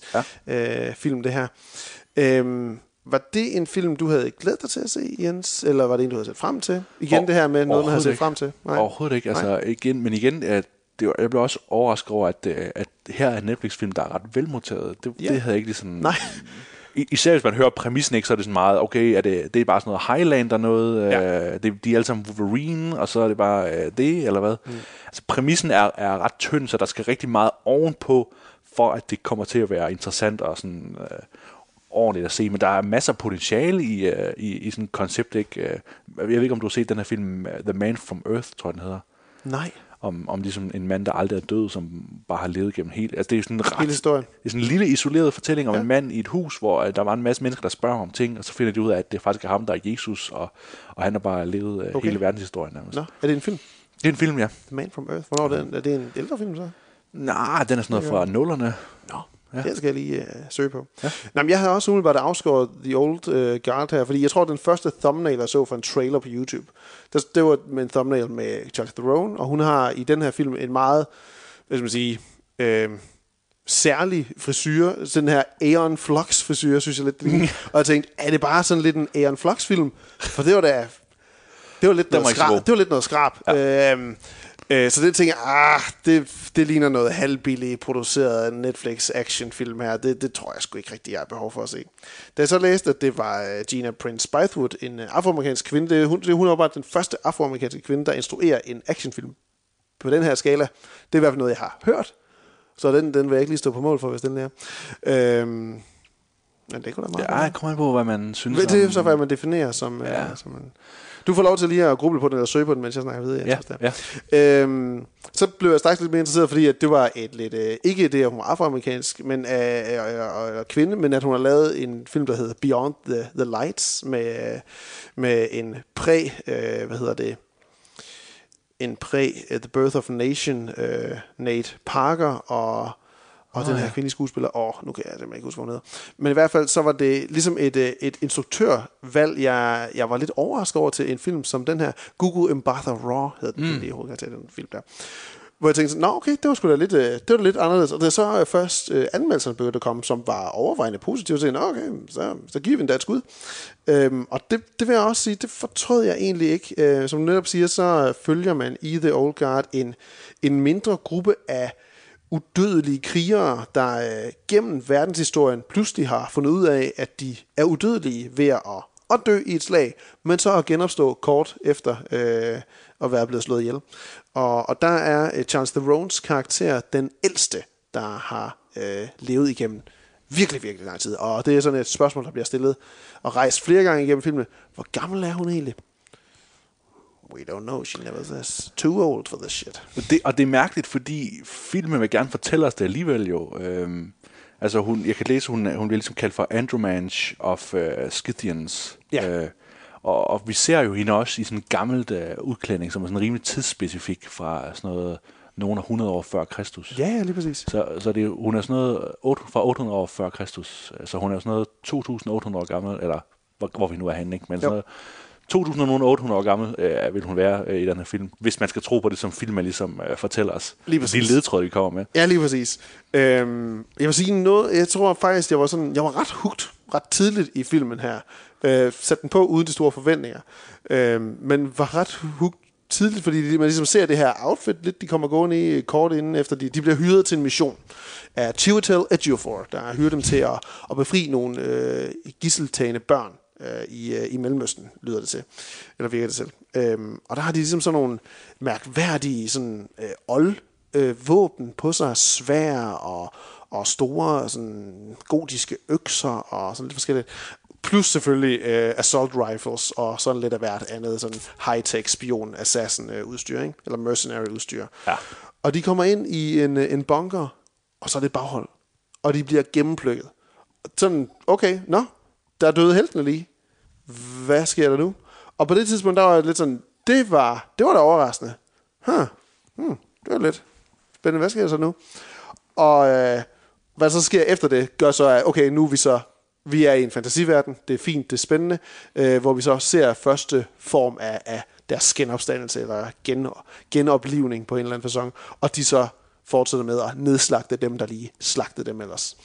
Øhm, og jeg synes, den action, øh, der bliver præsenteret af Bythewood her, den er ret godt konstrueret. Jeg synes, der er rigtig meget pondus på lydeffekterne, når der er, vi ser de her nærkampssekvenser, øh, sekvenser, som er, er, er rimelig godt filmet, synes jeg. Ja, den mindede mig noget af det, lige i detaljer i hvert fald, om nogle af de her sådan meget øh, thumps, vi snakkede om. Og hvad var det for en film, hvor, hvor du snakkede om det, Jens? Det var i Blade Runner, de her lydeffekter, Ja, det er når pistolen skyder, og så en det, ja. blanding med, med John Wick, sådan lidt mere ja, ja, ja. alternativ øh, øh, kampstil i nærkampsituationer. Det synes jeg var rigtig, rigtig fedt at se. Øh, og så, har det, og så er der også en rigtig, rigtig god gruppedynamik mellem de her i starten fire krigere, øh, Charles Therones Andy, Mathias Schönherz øh, Booker og Marvin Cansalis Joe og Luca Marinelli Nicky, øh, mm. som har en rigtig fed gruppedynamik, de her fire iblandt sig. Og så opdager de jo pludselig gennem drømme, fordi det er åbenbart et element af at være en, en old guard, at de kan fornemme, når der pludselig er en ny, der bliver en del af deres broderskab, hvis man kan kalde det det. Spillet af Kiki Lane, eller Nile, som hun hedder i filmen her. Mm. Hvad med dig, Jens? Hvordan oplevede du øh, introen til The Old Guard? Det er de gamle garder. Altså, jeg, jeg, skulle, jeg skulle lidt ind i, uh, i filmen, før jeg var, jeg var sådan rigtig med. Jeg synes, øh, det, det var bemærket, jeg synes, den er bemærkelsesværdig uh, uambitiøs. At den, den, virker, den virker som om, den, den hele tiden modarbejder sig selv i, uh, i sin skala, og, og, og det her, du siger også med, at uh, Gina Prince Bythewood, hun ligesom har fået lov til at lave en stor, uh, stor actionfilm. Øhm, det, er sådan, det, det er meget få steder, hvor det føles som den store actionfilm, det egentlig er, hvor at, altså, vi starter midt i sådan en, en sådan meget nærmest klaustrofobisk øh, baggård, og det er der, hvor vi som har den første dialog, ikke? Og, og så sidder vi i sådan en værelse, og altså, det er sådan nogle meget små øh, scener, virkelig, vi får præsenteret. Ja. Og det skulle jeg lige sådan fornemme, okay, hvad er det for en film det her, hvor, hvor, hvor, hvor seriøst skal jeg egentlig tage det her med de her øh, udødelige mennesker og sådan noget i, i den her verden? Fordi i starten virker det meget sådan helt ned på jorden, som du siger, vi får en rigtig fin scene, hvor at, øh, at, at øh, Andy hun sidder og smager på noget øh, baklava, og så skulle hun ligesom bruge hendes, øh, hendes mange, mange tusind års erfaring på at, at ligesom finde ud af præcis, hvor det her baklava det stammer fra. Lige præcis. Lige præcis. Det er ligesom en running joke gruppen imellem, at hun kan bare sige præcis, hvor den er fra i verden. Ja. ja. Men så, så løbende, så kommer der en masse, af, altså meget af det sker jo faktisk i dialog, ikke? at vi får fortalt en masse historier om, om hvordan det er at være udødelig, og, og hvad præmissen, og hvad rammerne egentlig er for, hvad der sker, når man så bliver slået ihjel, og hvis man så endelig befinder sig i sådan en, i sådan en situation, for eksempel hvis man bliver druknet, hvad der så sker ved det, ikke? Ja. Øhm, En horribel scene. Jo, En Ja. skidegod scene, men en virkelig, virkelig skræmmende øh, måde at i går så en dø på, eller blive straffet på som udødelig. Ja, der- Øh, der hvor går den helt over en, i, En karakter øh, blive altså, smidt i en stålkiste, og så ellers på bunden af havet. Ja, det, uden det, at kunne dø. Nemlig, ja, det er sådan noget Black Mirror ekstremt. Ikke? Konstant Fordi, drukning. Det, er- det er sådan noget over ja. 500 års ja. tortur, ikke? Ja. Ja, ja det, det synes jeg er helt voldsomt. Ja. Men, men så der ikke, så tænker man, okay, nu, den vil alligevel fortælle noget, den vil bruge præmissen, øh, øh, selvom jeg stadigvæk synes, den mangler lidt af det. Øh, øh, der, er, der, der bliver sådan lidt, altså der er nogle figurer, der, der har, er sådan en lille smule mere, altså man kan godt mærke, at Andy i sig selv er jo, er jo ret, øh, hvad hedder sådan noget, ambivalent omkring det med, at hun hele tiden øh, lever, og, og der er nogle andre også, især Mathias Schønats figur jo, mærker vi, at han har jo ligesom haft forskellige ja. liv og forskellige familier, som han, han har jo set gå til grunde, ikke? Ja. Og, og hvad vil det sige, ikke? Øh, og det får vi fortalt som sådan nogle små, fine øh, vignetter med ja. Til flashbacks og sådan noget. Og, og den der kunne jeg rigtig godt lide. Flashback-sekvenserne synes jeg også faktisk var noget af det bedste, faktisk. Ja. Det fortæller jo noget om karaktererne fra før. Det fortæller ikke så meget om deres situation lige i den situation, de står i, i, i filmets historie. Men det er sådan en rigtig god verdensopbygning af, af det her. Og jeg sad og tænkte sådan, der er sygt mange muligheder, jeg kunne fortælle nogle virkelig, virkelig fine periode-actionfilm i alle mulige særlige tidsperioder og, og krigs... Øh, øh, øh, krigshistorisk med det.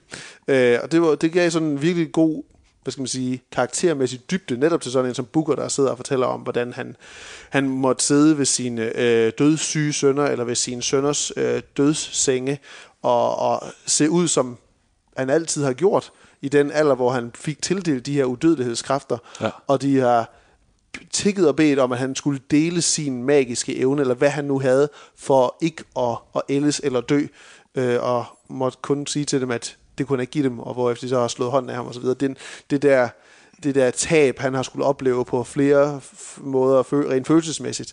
Øhm, og det er nogle andre ting, som de også har. De andre karakterer er bare ikke lige så udtalt nødvendigvis som Booker, og det træder jo så en del ind i hans sådan storyline i filmen igennem.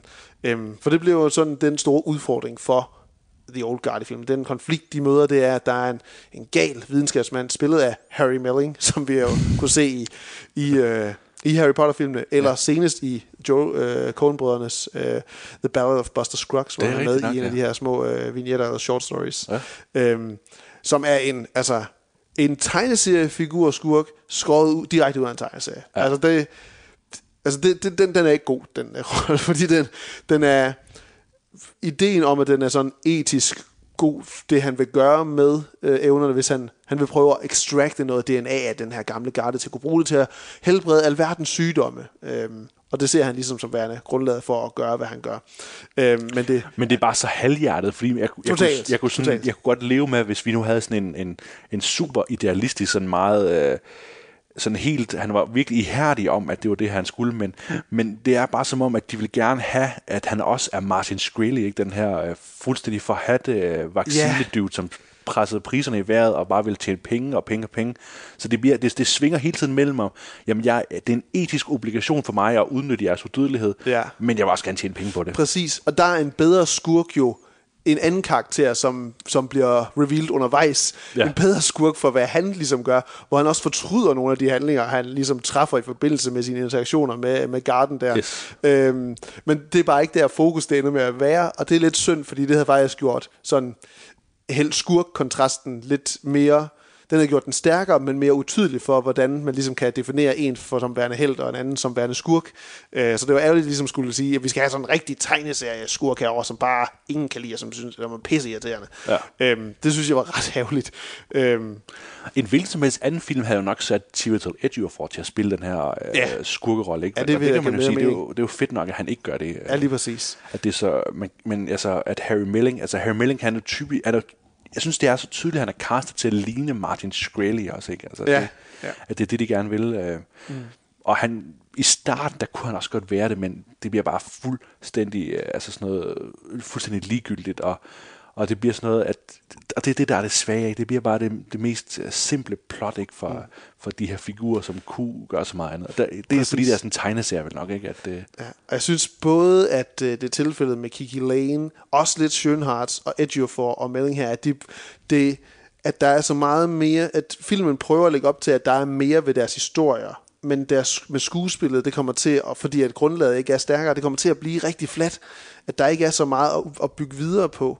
Øh, Lane, hun bliver sat i en lidt anden bås som en ny kriger, som bare har en anden type konflikt, som filmen ligesom leder en til at tro på, at det vil definere hende, for ligesom at trække det tilbage, fordi hun er nødt til at være med til slutsekvenserne. Selvfølgelig er hun det. Mm. Og så er den del ligesom glemt, lader det til. Øhm, og Ejiofor, han forbliver lidt bare en passager igennem filmen, Ja. hvor han hurtigt bliver introduceret, og så bliver han faktisk bare kastet væk, for netop bare at gøre plads til Harry Melling, som bare er igen den her unødvendige skurk, som, som ikke er... Det er en alt for gammeldags nullerne øh, type, øh, hvad hedder det, skurk. Øh, Ja, ja, en superheltefilm, ja, øh, som det her jo stadigvæk igen lidt er. Jamen, den er pladet af de samme ting, som alle tegnes, stort set alle tegneseriefilm er pladet af. Det er jo, at det er baseret på en serie, og derfor er der flere historier at fortælle, og man vil så gerne, og jeg tror bare, at dem, der laver de her film, vil så gerne kunne sige, at nu laver vi først den her ene historie, og så er der plads til at lave alle de andre historier bagefter. Ja. Og det kan man også mærke med Old Guard, at der ligesom er, vi får ligesom plantet nogle frø, og så kan man godt mærke, okay, men det bliver ikke forløst i den her film i hvert fald, men så er det helt klart, okay, og, og der, okay, der kommer cliffhanger så, og Ja. der kommer så teaseren til næste ja. Ja. fortælling her. Og Så de vil gerne lave en til. Det, ja.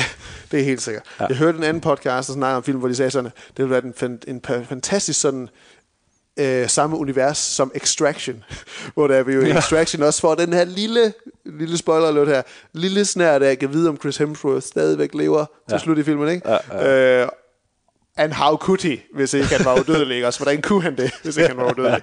Og det, det, den kunne jeg godt lide, den der connection, de her Oh, det har de været fandt fedt der. bare at sige, at den, den foregår så faktisk i det her. Ja, han er også en, øh, en, øh, en oldgammel mercenary. Ja. Øhm, jeg synes egentlig, Theron, hun er god nok som den her øh, don't give a shit øh, lead, men hun falder, hun bliver også ligesom med sin karakter tvunget til at falde meget tilbage i sådan en, I'm getting too old for this shit. Ja. Altså sådan, som om, at Åh, igen skal vi gøre det her. Nå, jamen, så må vi jo i gang med det. Øhm, og det er lidt synd, fordi hun, hun, har, hun har så meget dynamik som, som leading lady typisk i de her actionfilm. Øhm, men hun får ikke rigtig lov til at bruge det. Hun bliver lidt sådan Nej, holdt tilbage nej, i sådan en nej. følelse af, at ja, hun skal synes, det er lidt træt stadigvæk. Ja, ja. Men, men forholdet, synes jeg, og det er jo noget, som filmen virkelig blev rost for, de her enkelte få scener, men virkelig stærke synes jeg, scener, synes jeg, mellem øh, Joe og, og Nikki, som er et homoseksuelt forhold, men som, som filmen ikke rigtig, hvad skal man sige, de gør ikke nødvendigvis en ting ud af, at det skal det bliver ikke sådan en leften for at sige, at det skal, de skal være homoseksuelle, fordi så har vi et homoseksuelt par med i en actionfilm. Og der er sådan en fantastisk god scene, hvor de sådan definerer sin kærlig, udødelige kærlighed til hinanden, ikke? og for et ret anderledes publikum.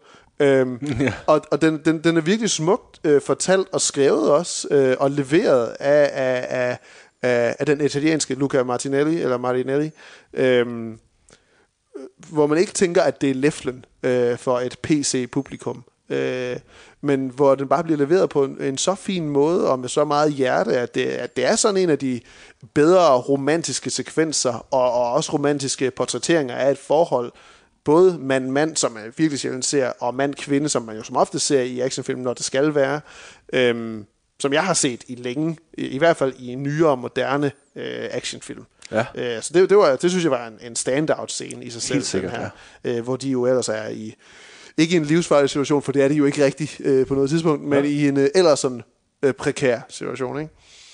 Øhm, Ja, men, men det, det, det fungerer også, det, det er godt ligesom at få præsenteret det, fordi hvad, hvad er det egentlig, der er farligt for Superman? Hvad er det, der er farligt for Wolverine og sådan noget? Jamen, det, det er det lige så snart, at de bliver sat i nogle andre situationer, altså når de bliver fanget, ikke? Og det er jo det, også det samme med, med den gamle garde her, ikke? At The Old Ja. Guard, at de, at de er jo så enormt panisk for at ende i den her situation, hvor man bliver låst inde og druknet, eller låst inde og, og ligesom bare skal leve uendeligt uden at kunne gøre noget. Ikke? Det er jo ja. så det, der er den store frygt for de her mennesker. øh. Og, og det er jo ikke fordi, at de bare kan blive skudt, og så healer de med det samme. Det er også det, der, er, der skaber spænding, det er, at de kan jo godt blive uskadeligt gjort. de kan mærke smerten også. Og de kan de mærke mærker smerten. smerten af den måde, de dør på, hvilket ja. Jo også er en grum. For, altså igen, den her evigt drukne død, den var forfærdelig. Altså det er virkelig grumt fundet på af, af forfatterne bag serien her. Ja. Jeg synes, det er rigtigt, det du siger, det her med, at den, den planter mange idéer også undervejs, som mm. den ikke nødvendigvis følger op på. En sådan helt åbenlys er, at de netop har de her våben, som de jo har haft igennem sikkert mange, mange årtier, århundreder måske. Økser, mm. svær, whatnot. Nunchucks, jeg ved det ikke. Kastestjerner. Øh, økser med pigge på. Ja, Andy, hun har samlet så mange kampevner, som en hel her kunne få at skaffe sig. Ikke? Lige præcis. Uh, som en hel her ville have glemt. Som en hel hær Øh, ville have glemt, ja. Ja, lige præcis. Det er, det, det er meget godt beskrevet, hvor god en kriger hun så er. Hun er simpelthen den ypperste ypper øh, kriger, man kan opleve overhovedet i hele verden. Ja. Øh, men der er de, alle de her våben, som ser super fede ud. Og så har de selvfølgelig assault rifles. Men når vi i forvejen ligesom er i en verden, hvor, hvor virkeligheden og realisme, det, det, det er ligesom trukket fra, så forstår jeg ikke, hvorfor vi, ikke, vi kan få flere scener, hvor de også skal bruge de her våben. For ja. det ser super fedt ud, når de gør det. I ja. den første sekvens, ja. Ja. hvor de bruger deres våben. Men så er det ligesom sådan, ej, nu skyder vi bare. Det er bare lettere. Ikke også? Nu har vi vist, nu at har de vi kan vist, det. at de og så- er det, de kan det. Ja. Men vi er også i nutiden. På den måde giver det god mening. Det er, den, det er nutidens våben. Men det, det vil bare have det vil bare have tilført noget mere sådan charme, synes jeg, til film. At de ligesom igen bare sagde sådan, Nå, vi har ikke flere patroner. Det er også lidt ligegyldigt. Jeg har min lance her, til at lige at fægte og prikke til dig med. Ja. Øh, så det, det, synes jeg var sådan lidt, ah, hvorfor, ikke bare, hvorfor ikke bare have sjov med materialet hele vejen igennem, i stedet for ligesom at skulle forsøge at trække det over i noget, der sådan var lidt for alvorligt måske på en eller anden måde. Ja. Jamen, den er, den er for alvorlig. Den savner noget opfindsomhed. Den savner ligesom noget leg med, med, med præmissen. Øh, altså, udover at, at hun så egentlig kan smage, hvor en bakler var fra, så burde hun også bare have brugt øh, sine mange tusind år på at læse alle mulige værker. Altså, hun burde være ekstremt intelligent og være ekstremt sådan, belæst jo, ikke? Øh, og det kunne være fedt, hvis hun så bare kunne tale alle mulige sprog, og hvis hun så bare kunne, kunne benytte og ligesom havde alle mulige evner. Hun kunne ligesom sy og, og være, være svejse ting og være Ja, sådan hun- MacGyver også oven i købet, ikke? Eller, Ja, lige præcis, fordi netop når man siger, at hun har levet så lang tid, så åbner man også bare op for så mange muligheder, man kan gøre med karakteren. De gør overraskende lidt med hende, faktisk. Det er ja. Ja. ligesom bare defineret på, at hun er bare skide god til at slås. Der er ikke nogen, der kan slå hende i en kamp. Hun ja. Kan dræbe øh, tusind mænd på egen hånd, hvis det er det. Øh, og det, det er sådan lidt ærgerligt igen, netop fordi der er så mange, altså uendelige af muligheder for at, at udvide sådan en karakters øh, øh, grundlinje for, hvad de, hvad de egentlig kan og bidrage med i sådan nogle situationer der. Ja. Så overordnet set, så, så var jeg underholdt. Det var lidt sådan, også, også, også lidt på sådan en mangel af bedre, ikke? Øh, Af, af en meget, meget stille filmsommer. Øh, Der er det jo nærmest kun Netflix, der sådan rigtig har kunne byde ind. Rigtig mange af de film, der kommer i USA, det er igen på VOD og streaming, så man skal have lidt en, en, øh, en, hvad hedder det, en VPN-forbindelse til at kunne finde et eller andet sted. I hvert fald, hvis man skal finde dem lovligt, ikke? Mm. Øhm, og der, er- der, der har Netflix så været en af de få, der har været garant i gåsøjne for noget andet underholdning for, for os her hjemme i Danmark. Og der synes jeg at alligevel, at The Old Guard har været en, et positivt bekendtskab. Mm. Og men jeg er helt enig i det her med, at det var lidt spøjst at vide, hvordan bølgelængden var i forhold til action set pieces. Fordi den holder sig, den, den piker aldrig på en eller anden måde i sådan en typisk actionfilm fasong, hvor det hele bare eksploderer. Selv, selv klimasekvensen i filmen til allersidst, den er også indelukket i en bygning, hvor det faktisk ikke nødvendigvis sker. Det, det, det er ikke noget, hvor det er lige så voldsomt, som man måske havde regnet med, det ville være. Det er sådan løst forholdsvis simpelt undervejs. Men det er også lidt det, man så kan sige, jamen de er udødelige igen, så hvad er begrænsninger ligesom for dem på den måde der? Og det er, der kommer en begrænsning, men den er også den er lidt for let løst. Næsten, må man ikke? sige, ja. Lidt for let løst. Um, så den, okay underhold, underholdning, vil jeg sige. Ja. Det kan man godt uh, sidde og spise. Det kan man godt spise Chips det. og popcorn til dig. Ja, lige præcis. Men øh, det var netop en af de få, der har været her i sommer. Nu skal vi snakke noget om dem, der kunne have været her i sommer, men som først kommer næste år.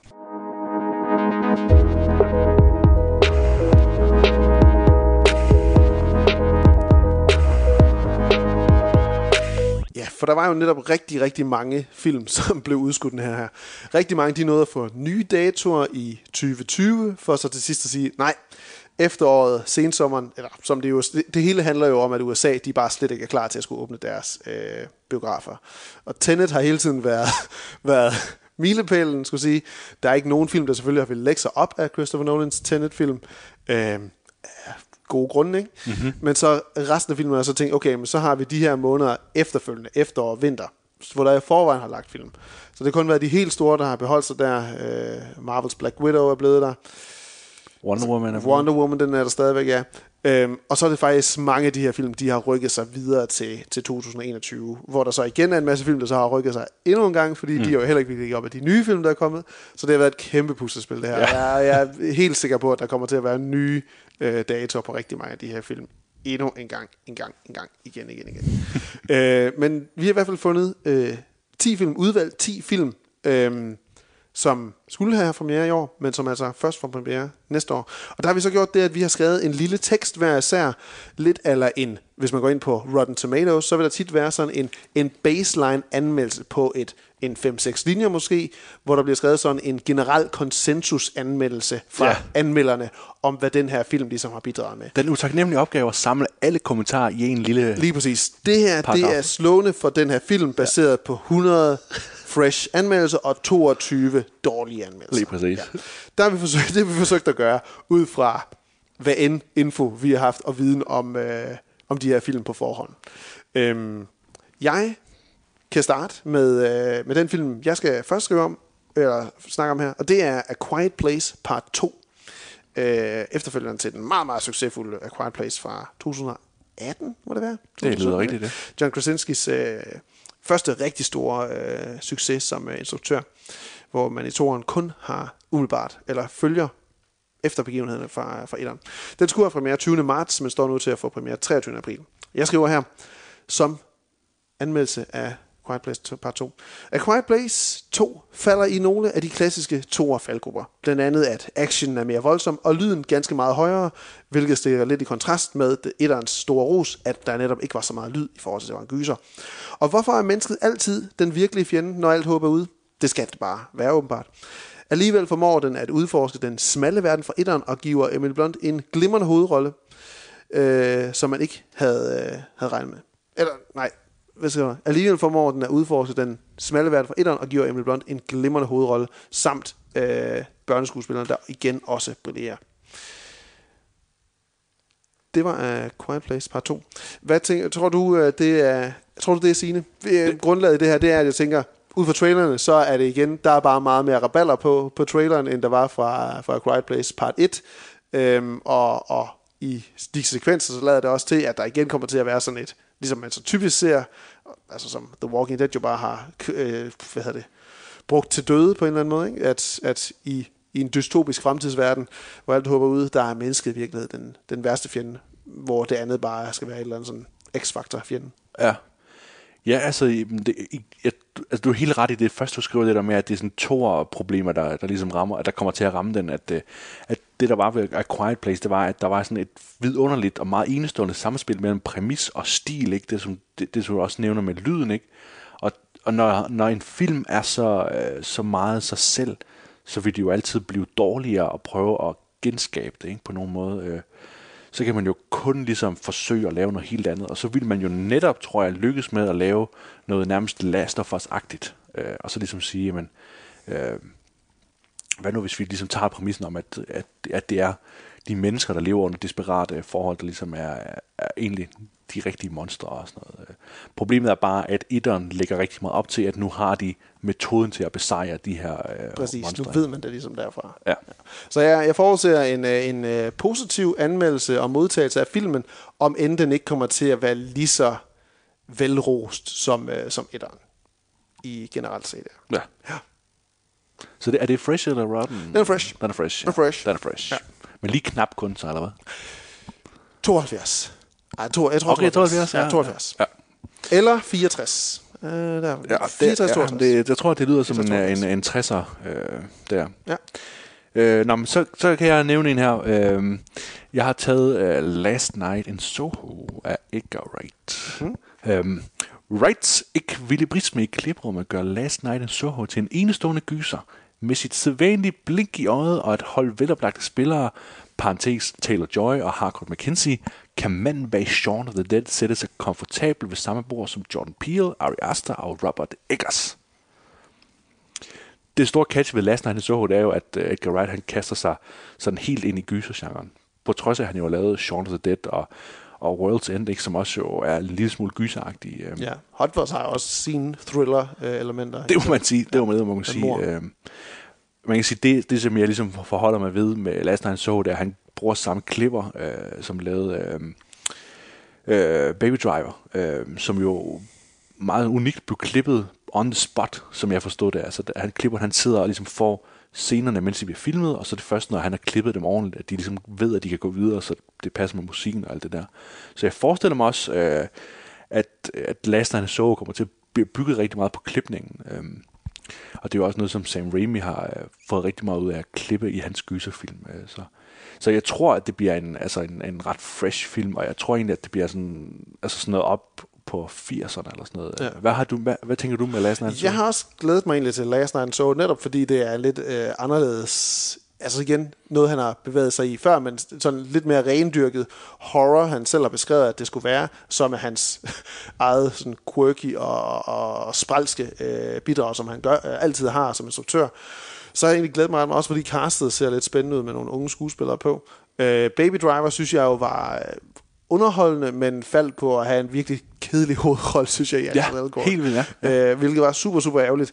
Øh, så jeg tror, at, jeg tror, at øh, tiden kommer til at have bedre, gøre det bedre for Last Night in Soho, end hvad tiden har gjort for Baby Driver, som jeg synes er en film, jeg ofte og ofte ser få lidt sådan slack, eller få lidt øh, kritik for netop at, at have været stor i sit gennembrud, men i sidste ende sådan, ah, var den lidt kalorietom, øh, eller hvad hedder tom for... Øh, tom for proteiner, eller hvad man skal sige. Øh, og, og bare, bare være, være sådan, ikke, ikke helt det, man, man synes, det var til at starte med. Ja. Så den, jeg glæder mig ret meget til den, øh, også fordi at det så kunne være netop, at sådan, jamen okay, er det, fordi han også ligesom ser mulighederne i den her horror-genre, der ikke skal være rodfæst i, at det bare skal handle om jumpscares og, ja. og, og splat. Øhm, så det altid spændende at se kan, skuesp- hvad hedder instruktør, der er vant til at gøre noget andet, eller en ting går over og begynder at arbejde i en anden genre. Så den har jeg også lidt øh, store øh, forventninger til. Det gør jeg. det, det, altså, det er oplagt ligesom at hive øh, Jordan Peele ind i det, fordi at jo, han har ligesom den her ret komiske tilgang til de film, han ellers lavet, Edgar Wright, ikke? Så, Ja. så det er svært at forestille sig, at Last Night Soho ikke bliver lidt af samme, øh, samme del, hvor du netop siger, at det, at det bliver nok ikke så jumpscare-agtigt, og måske ovenikøbet ikke så uhyggelig, men det bliver meget sådan en, en stilistisk øh, gyserfilm, øh, og ovenikøbet med, med sådan meget med referencer typisk ikke, at Edgar Wright han kan godt lide det der med at plante og, og få det hele til at virke som sådan et puslespil, som man så kan sidde som nørd og se, okay, men det hele var faktisk refereret i starten af filmen og sådan noget, øh, og det samme med, med Baby Driver, det bliver sådan mere en stiløvelse for Edgar Wright, end noget som helst andet. Øh så det kunne også godt være, hvad hedder den her uh, Cabin in the Woods? Ja. Det kunne også godt blive ja. lidt af det, men, ja. men bare sådan meget mere MTV-agtigt, altså med, med nogle, nogle, nogle vilde lys. kamerabevægelser ja. og sådan noget. Ja. Neonlys. Ja. Øh, jeg har så øh, filmen In the Heights, der er en musical. Og det må jeg næsten sige, det er... Øh, du har en anden også, som jeg ikke vidste super meget om. Øh, men In the Heights, det er så klart en af dem, jeg har set den mindst om. Der er heller ikke nogen trailer til den. Øh, den skulle være kommet 26. juni, og den er så flyttet til den 18. juni næste år. Øh, jeg kan lige sige, at Last Night så den skulle have været 25. september i år, mm. og den kommer 23. april næste år. Ja. Uh, In the Heights, det er en film, der er instrueret af Lin-Manuel, eller ikke instrueret, den er skrevet af Lin-Manuel Miranda, uh, og baseret på et, et, et, en musical, han også har, har skrevet og lavet. Og øh, mit summary, det kommer her. Fans af Lin-Manuel Miranda vil utvivlsomt føle sig hjemme i The Heights og hans sociopolitiske dagsorden, der også er fortalt med charme og ekvilibristiske sang- og dansenummer. dansenummer. Hamilton står der stadig som hans klare magnum opus.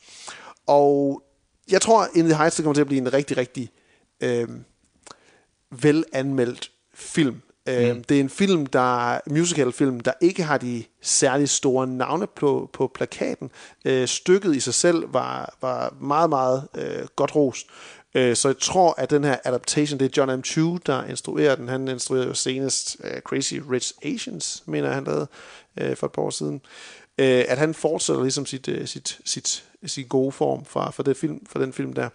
Øhm, og så igen, altså Miranda, han har en ret sådan særegen politisk dagsorden med de film, han gerne vil, eller de, det kunst, han gerne vil stå, stå på mål for, at det skal handle om, om øh, immigranter, og det skal handle om øh, de svagere stillede i samfundet. Så jeg tror helt sikkert, at den øh, historie, der vil blive præsenteret i In the Heights, den vil, den vil vække mange paralleller til, til nutiden, helt sikkert, og flygtningekrisen i USA, øh, krisen ved den meksikanske grænse, alle sådan nogle ting, tror jeg, der vil kunne blive drejet paralleller til. Så jeg tror, den vil blive, vil blive godt øh, modtaget, også sandsynligvis modtage en Oscar-nominering for bedste sang, sikkert.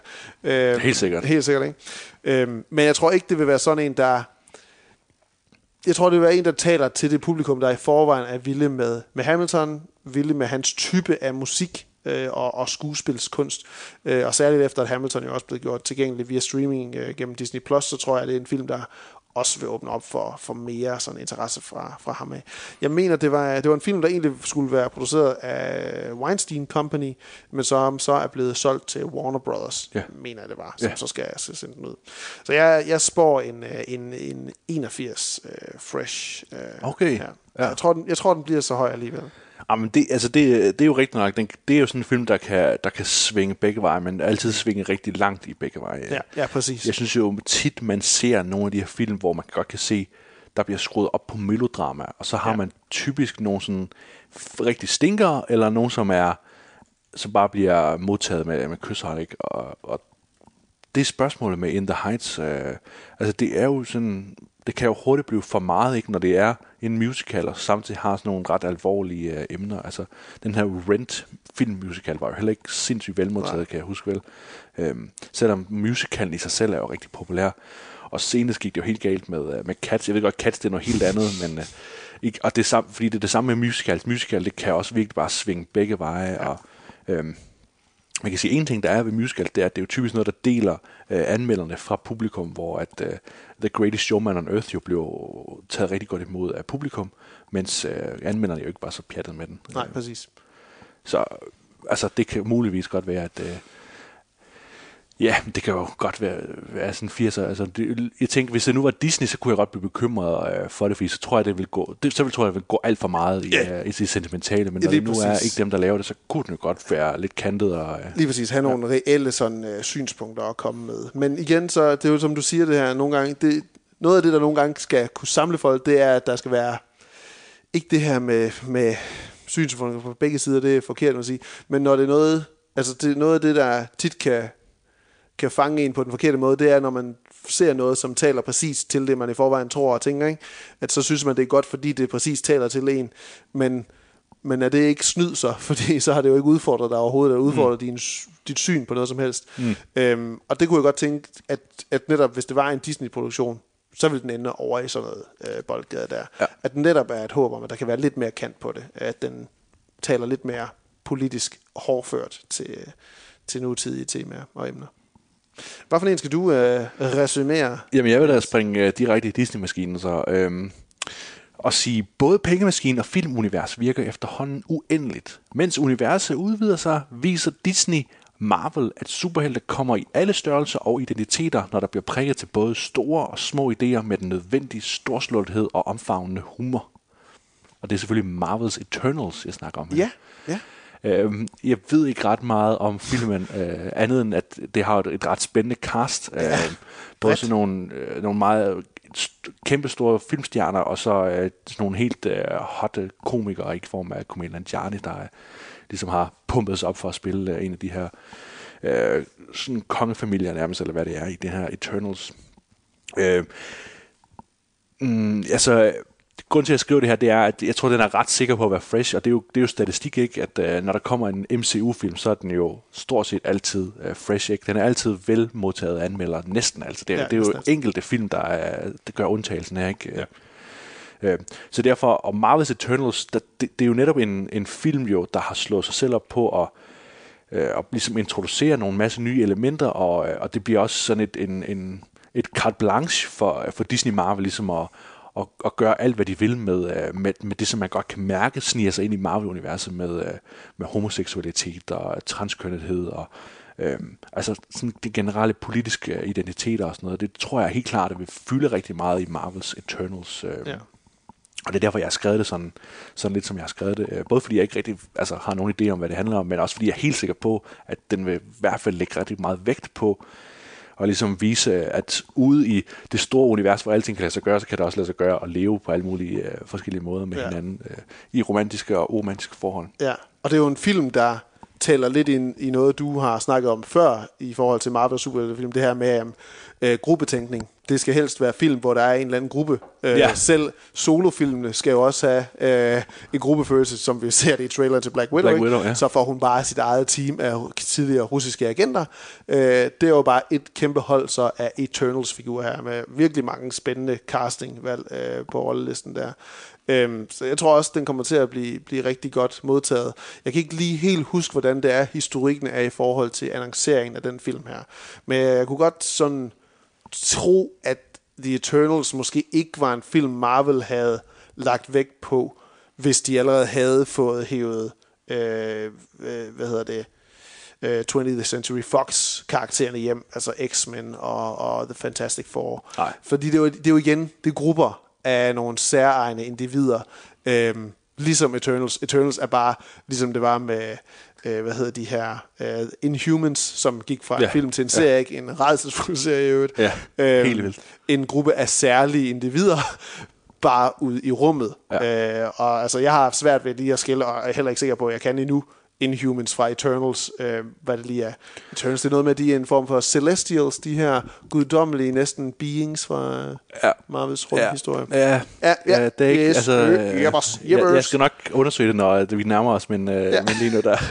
Altså, det, og det er jo uh, Chloe Zhao, der instruerer, Ja. ja. uh, som jo har lavet den her fantastiske The Rider også. Ja. Problemet er, at det siger ikke rigtig noget i forhold til MCU, vel? Fordi Nej. der har været masser af spændende instruktører inde og lave noget, som er rimelig det samme, som de andre instruktører har gjort, ikke? Ja, det er nærmest kun White Titi, hvor man tænker, det stemmer lidt overens. Ja. Og James Gunn, føler jeg i hvert fald, er en stemme, der er blevet mere tydelig, efter man så Guardians of the Galaxy. At, Ja. okay, det er det, der er hans type film. Ja. Mere end det var noget, man vidste på forhånd. Også fordi han var en så stadigvæk relativt mainstream, ukendt instruktør. Øhm, så det, det, er, det er småt med den der mm, instruktør-brand genkendelighed stadigvæk. Så det bliver meget spændende at se, om man kan mærke uh, Chow i den. Hun ja. kommer jo også med en film, der hedder uh, Nomadland med Francis McDormand. Ja. En film, der ser super spændende ud. Så den Ja, kan man ja, tage ja. og den er i hvert fald sat til en premiere på en festival her inden for, inden for nærmere fremtid. Øh, men Marvel's Eternals, den skulle være kommet 6. november. Den står nu til 12. februar. Så ikke så længe øh, er den skudt til. Og man kan sige, og, og, og så er der jo altid det der med, at februar, februar er ikke sådan den fedeste dato for, for filmselskaberne at rulle ud, så, så det kan man jo også sige med det samme, at det siger en lille smule om modtagelsen, ikke hvornår den kommer, de film, eller hvornår de kommer, de film, ikke? Jo, lige præcis. Lige præcis. Man kan sige, alt efter hvordan USA klarer det her, så, så kommer det til at blive rykket, hvis det er, at de ikke begynder at vende kurven snart. Ja. Øhm, har de vendt kurven nok til, at folk kan komme fuldt i biograferne til det tidspunkt, så tror jeg også, det kommer til at være et biograf-hungrende publikum over i USA også, til at komme ud og se film. Ja. Altså, man hører i hvert fald om, at de her drive-in-biografer, som de, de er forholdsvis velbesøgte over i USA, mm. men hvor de, man så også virkelig kan høre, at de oplevelser, der er der, de er ikke så gode, fordi lyden er ikke så god. Man hører det måske igennem sin bilradio, Ja, ja, ja, ja. Øh, og, og mørke scener, de er praktisk talt utydelige. Øhm, og så er det så lidt spøjst, at der typisk er sådan flere øh, horrorfilm, som har kørt på scenen derovre. Øhm, det, det, det spiller ikke så godt i mørket, åbenbart. Nej. Øhm, jeg tager uh, Top Gun Maverick, og hvis man uh, Yes, føler, sir. at jeg har været lidt uh, fraværende i samtalen nu, så er det fordi, at den opdagede jeg pludselig, hov, den var der lige uh, ikke skrevet et uh, resume til. Oh. Så det har jeg lige gjort hurtigt nu her. Så nu er jeg forhåbentlig lidt mere på Stærkt. efter her. Det beklager Jens. Øhm, Top Det Gun var Maverick. Highway to the Resume. Ja, det var det. Went to the resume. Det var, den skulle være kommet 12. juli i år, Top Gun Maverick, og den er blevet udsat til 2. juli næste år. Der er allerede kommet trailer til, som man kunne, kunne se. Mm. Maverick er tilbage, og der er fuld fart på. Med Macquarie fortsætter Cruise sit actionstjerne togt på flyvende fasong. Selvom grænsen mellem Mission Impossible og franchisen og Top Gun-franchisen er småt udvisket, så føles Top Gun som en genoplevet franchise i sin egen ret. Øhm, og det er udelukkende nærmest baseret på øh, Christopher McQuarries øh, involvering. Jeg mener, han øh, står som manuskriptforfatter, sikkert også producer. Øh, så vidt jeg lige husker, så er det Joseph Kosinski, der instruerer Maverick, øh, eller Top Gun 2 her. Ja. Øhm, men traileren, den ser bare... Det, altså, det ligner en Mission Impossible-film. bare uden de her action, uden de her agent-elementer i det. Fordi action, den er så altså højspændt og intens ser det ud til i, i den her film. Øh, og, og flyvescenerne især ser ud til virkelig at have fået et nyk op fra Top Gun, øh, den originale film, som jeg jo så for nylig. Øhm, men jeg, altså, jeg var blæst bagover bare af traileren, og jeg synes, den så enormt spændende ud. Og selvom jeg ikke på det tidspunkt havde set Top Gun, så tænkte jeg, wow, jeg skal, vir- jeg skal virkelig se Top Gun Maverick. Øh, jeg tror, den kommer til at blive virkelig godt modtaget, øh, og som igen, så kommer alle artikler til at handle om, at Tom Cruise, hvordan kan den mand øh, overhovedet være i live, når han laver alle sine stunts selv stadigvæk. Øh, og det kommer også til at være noget, hvor man igen kommer til at snakke om, at, at uh, action, uh, ikke action, at, um, at stuntmænd, de burde også have sin egen kategori til, til Oscarshowet. Um, så jeg tror, den bliver, bliver godt anmeldt. Måske op i en, uh, en, en, en 90'erne, måske. Jeg forventer, at det kommer til at handle om, at han er helt vildt heteroseksuel. det kan godt være, som, som svar til det der. Ja, det er ja. meget muligt. Det er meget muligt. Men altså, fordi det har altid været Tom Cruises karriere, det har altid været modbevist, det folk sagde om Ja, ham, ikke? ja. At, øh, at du ved, altså, han lavede Magnolia nærmest bare for at vise, at han også kunne lave, at spille rigtig skuespil, ikke? Ja. Og, altså hele tiden har han ligesom lavet noget, og så har han lavet comedy, når folk sagde, at han ikke kunne være comedy og sådan noget. Ja. Han har altid gjort det, som folk sagde, at han ikke kunne. Og så, Ja. ja. det skal de ikke sige om mig. Jamen præcis, og han, altså, han er jo en skuespiller, der var meget tynget af Scientology tilbage i nullerne, særligt, ikke? Ja. Hvor der kom de her vanvittige videoer af ham øh, fra Scientology-kirken. Men det er noget, han har fået rystet jamen, med en god øh, PR-manager, fået rystet virkelig godt af sig. Og det er ikke noget, man nødvendigvis tænker over nu, når det er, man ser en, øh, en Tom Cruise-film på plakaten. Eller Nej. ham som skuespiller Nej, nej, heller. nej, nej. Hvilket er et, er et øh, kunststykke i sig selv, eller et brand øh, vedligeholdelse i sig selv. Øhm, men det skal man selvfølgelig ikke glemme. men øh, men, men den ser, jeg synes, den ser virkelig god ud, Maverick. Ja. Jeg glæder mig virkelig meget til at se den. Den kommer til sommer næste år igen, ja. Fedt. Jamen, øh, så, øh, jamen, så kan jeg jo passende springe til øh, øh, Tony Scotts øh, stadig levende bror øh, og tage The Last Duel. Øh, Scott er endelig tilbage ved de store prisvindende armbevægelser fra Gladiator, og med et skarpt manus fra Damon Fleck og Nicole Holofcener skinner især Driver og Comer i roller, som fremstår både storladende og shakespearianske, samt små og nuancerede, når filmen kræver det. Jeg forventer, at altså, det, Den bliver kæmpestor. det bliver en kæmpe film. Ja, Ja. jeg tror, det bliver, det, altså, den ligger jo også igen med castet og instruktør og det hele. Hollefson og også en, øh, en og, og Affleck også på manuskript øh, Ja. øh, holdet der, ikke? Ja. At det bliver et håb om Oscar øh, gloværdighed til den her film, ikke? Ja, men altså, jeg tror kun efter, jeg tror Ridley Scott, han laver nærmest kun Han film flere for, Oscars. for at vinde priser nu, ikke? Ja, ja, og altså The Last Duel, den baserer sig på historien om den sidste officielle trial by combat, Ja. hvor en, en ridder øh, anklager hans squire, Matt Damon anklager sin squire, spillet af Adam Driver, for at have voldtaget hans kone, spillet af Jodie Comer, øh, og der bliver det så sat op til, at det skal afgøres ved en øh, trial by combat, altså en, øh, en, en kamp mellem to mænd. Øhm, og så er det så noget med, at i historie, så var det vist noget med, at øhm, at havde, havde øh, squiren øh, vundet, så ville det betyde, at, at øh, konen havde bedrevet, øh, bedrevet falsk vidnesbyrd, og ville, der, ville altså skulle slås ihjel.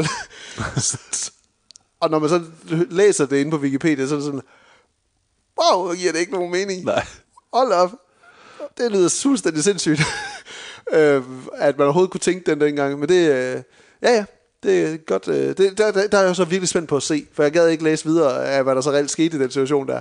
Så er jeg spændt på at se, hvad der så sker i filmen. Ja.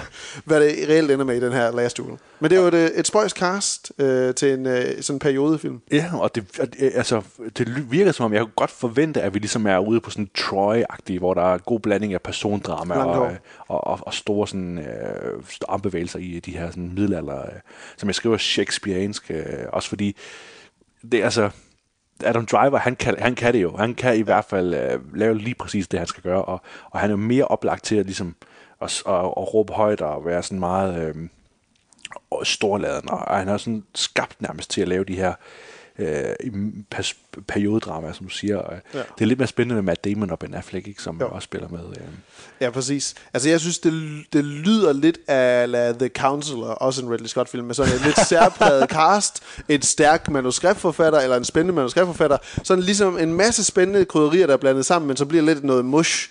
Øh, det, det synes jeg lidt, det lyder som her. Så jeg, er ikke, jeg, har store, jeg glæder mig virkelig meget, men jeg har ikke nødvendigvis store forventninger til, at det bliver super godt det hele. Men jeg glæder mig til at se, hvordan det her det ligesom skal blande sammen til en, en velsmagende ret. Ja. Uh, The Last Duel, den skulle være kommet som en rigtig julefilm 25. december, men den står nu først til at komme den 15. oktober næste år, så der er altså over et år til den her film kommer i uh, biograferne, og så er det jo ikke til at vide, hvordan det er i forhold til danske biografer på det tidspunkt. Ja, men det er fordi, de, de vil gerne have den til priser, ikke? Jo. Så tager de bare de næste priser. Det er jo lige præcis det. Ja. Den næste film, jeg skal tale om her, det er Ghostbusters Afterlife. Hvad får man, hvis man lader en mindre gruppe rasende, højt råbende fans bestemme? Star Wars The Rise of Skywalker. Ah. Men også denne sjælsforladte efterfølger til de to første film i serien, der er tænkt som en hyldest til de børn og voksne, der forelskede sig i de første film, og som samtidig skal fange et nyt publikum. Desværre misser Proton-pistolen begge sine mål med Ghostbusters Afterlife. Den skulle være kommet 10. juli og står nu til en forårspremiere 15. marts. Eller 5. marts. Øhm, det er jo en film, der har været kritiseret sådan nærmest fra sin fødsel eller annoncering, fordi den så at sige skulle retcon det forsøg, der blev lavet på at lave en, en kvinde-fokuseret Ghostbusters, som der kom fra et par år siden, som blev retfærdigvis havlet ned af kritikere, men også, så blev det også brugt som et grundlag for at sige, det skal i hvert fald ikke være kvinder i hovedrollerne, til at øh, at det var netop grund til, at den blev dårlig. Ikke? Men der, var- der var bare noget galt øh, grundlæggende med Ghostbusters-filmen for, for et par år siden, uanset. Øhm, men nu har de så forsøgt at retcon det med en film, der følger i direkte tråd med de to første originale film, øhm, hvor man følger en gruppe unge børn, der falder over den gamle bil, protonpistolerne, noget af alt det her grej, som øh, Bill Murray og, og, og de andre, de efterlod øh, tilbage i 80'erne, eller hvor filmen nu var, 90'erne, kan jeg ikke huske, hvor den var fra. Oh, jeg tror faktisk, den er lige fra start øh, 90'erne. Øhm, Ah, Mon- men, ej, det skal vi lige være helt Ja. ja. klar på nu. Paul Rudd, Ghostbusters. Paul Rudd han er med, uh, Leslie Mann mener også er med, eller også tager jeg fejl der. Men i hvert fald Paul Rudd er med. Og Jeg synes, der er kommet en trailer til den. Jeg synes virkelig ikke, at traileren her til uh, Ghostbusters 84 After, er den 84, første okay. Ghostbusters fra, ja. uh, uh, uh. Jeg synes virkelig ikke, at Ghostbusters uh, Afterlife her, den, den, den tiltaler mig. Uh, det er Jason Reitman, uh, søn af uh, Reitman fra den første film, uh, der instruerer her. Og ligesom man gjorde med uh, et film, så har man castet uh, Fionn eller Finn Wolfhard til at give den her Stranger Things feeling. Sådan. Øh, Can't go wrong with Finn. ja, nej, lige præcis. Øh, Sigourney Weaver, Bill Murray, Dan Aykroyd, Ernie Hudson, de er også med på rollelisten, så det er jo vidderligt bare en, øh, en, en genfortælling af de her, øh, den her historie. Øh, bare i, Nostalgia to the max. Nostalgia to the max, ja. Og jeg, jeg tror ikke, den kommer til at blive godt anmeldt. Jeg synes, ikke, jeg synes den ser ikke spændende ud. Øh, og der kan man så sige, er der nogle kritikere, der kan synes, at det her det er en øh, træls måde at viderebringe en franchise, netop på baggrund af sådan en sådan lidt en, en PC øh, indgang til den, fra netop hvordan øh, kvinderne i Ghostbusters-film for et par år siden blev behandlet som følge af den films øh, hate online, at der så er sådan lidt en, den her film skal performe bedre end bare middelmådigt godt for at få god omtale, netop fordi at franchisen den har skudt sig selv lidt i foden med den håndtering af, af IP'en indtil nu her. Så jeg forudser ikke, jeg kunne godt se, at den her den, den bliver rotten, øh, men at der kommer til at være mange publikummer, øh, der er vilde med den. Jeg kan godt forestille mig, at det er en, der ligesom deler. They were paid off by Disney. Lige præcis, ja. lige præcis. Ja. Ja, det, ja, det kan godt være. Jeg synes, sidst jeg så traileren, øh, der tænker jeg, ja, det, altså, der er et eller andet med den måde, som Paul Rudd spiller der, der giver mig øh, good feelings in my stomach. Ja, Altså, en god underspillet af Paul Rudd, det kan, det kan jeg godt lide. ja. Øhm, hvad var det, jeg ville sige? Øhm, en af de ting, som Mark Fisher han også kritiserer i The Capitalist Realism, det er, at, øh, at under kapitalismen, så er kulturen ligesom dømt til at blive pastiche og genskabelse hele tiden. Ja, ja, ja. Og det er jo også lidt det, der sker, når man laver sådan en, øh, en nostalgia-factor her. Selvfølgelig, Ja. selvfølgelig. Det tænkte jeg også på vej over til dig her i aften, Jens. Der hørte jeg en sang, hvor der var nogen, der har lavet en samme tekst, en ny opdateret dance-version, øh, klubversion, hvor der så var en dyb mandlig stemme på en sang, som jeg mindes så kunne huske var kvindelig. Og det synes jeg oplever mere og mere det her med, at vi bare tager gamle sange, øh, gamle, nu bliver det sådan 90'er sange, ikke, der Ja, bare bliver ja, ja, nyfortolket ja. til noget, der passer sådan tidens lyd, ikke? Øh, Det er bare sådan, Nå, så laver vi da bare et, øh, et hit på Vinker Boys, det er da fint, det gør der ikke noget. Kom Ja. ja. så Rehab, det kan du da godt lige lave et mix på, er det? Kan Hvis folk de æder det, så køber, sælger vi det til dem. Ja, lige præcis. Og Icona Pop, det kan I da godt lige lave en sang på. Tiesto. Øhm, så det ser man jo overalt, det her re- ja, remixing og remaking i virkeligheden. Ikke? Ja, ja og i, altså, i større grad, end det har været. Altså, det, Det føler jeg. Ja, man skal passe på med Kulturen ligesom at sige, sig fordi selv. det har, jo, det har jo altid været sådan lige siden Ja, gamle eksisteret. Grækenland, der har man Altid. jo ligesom bare genbrugt, øh, men, Præcis. men, men jeg tror alligevel, der er noget, der er noget om det. Det føles som om, at den gentager sig mere hyppigt, end hvad det har gjort før i hvert fald. Øhm, det kan jeg huske, det er noget, jeg læste Andy Samberg også sagde i forhold til det her med Palm Springs, at, at det er jo noget, der som i sin essens bliver refereret til hele tiden med Groundhog Day. Øh, hvordan kan man forsøge at skabe noget nyt inden for rammerne af noget, der er så velkendt. Og det forsøger de jo så at gøre på sin egen måde. Men det er jo stadigvæk noget, der ligger utroligt tæt op af noget, vi kender i forvejen. Ikke? Ja. Øhm, så det er utroligt svært. Øh, som man siger, det er, der er næsten, det er næsten umuligt at finde på originale nye tanker i dag, fordi er alt også det. allerede eksisterer hele tiden. Og øh, en trend, den var 15 minutter på TikTok, så er den allerede gammel og, ja. og altid. Så det er... Ja, det er lidt trist, det der. Nå, Hvad for en skal du øh, komme med et bud på, øh, Jens? jamen øh, nu vil jeg snakke lidt om nogle uh, monsters. Yes! Yeah. Det forvoksede firben tager munden for fuld med atomisk energi, mens bæstet fra underfundige Skull Island har mistet sin skønhed.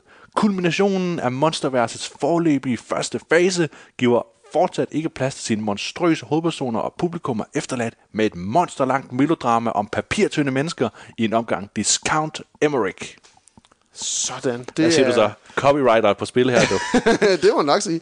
Godzilla vs. Kong. Ja. Den, står, den skulle være kommet 13. marts i år, men står nu til den 21. maj næste år. Det var jo, det var lidt overraskende, for du kunne godt lide Godzilla, King of the Monsters. Det kunne jeg godt, ja. Men du tror så, at den går over i, øh, i mere den første Godzilla, som jeg jo så godt kunne lide. Ja, og det er fordi, det er Adam uh, Wingard, der Wingard, skal Wingard. instruere den. Ja. Uh, og han har indtil nu ikke rigtig lavet nogen uh, større film, som har været rigtig godt modtaget. Uh, hverken hans uh, Blair Witch-ting eller hans uh, Death Note Netflix-film Nej.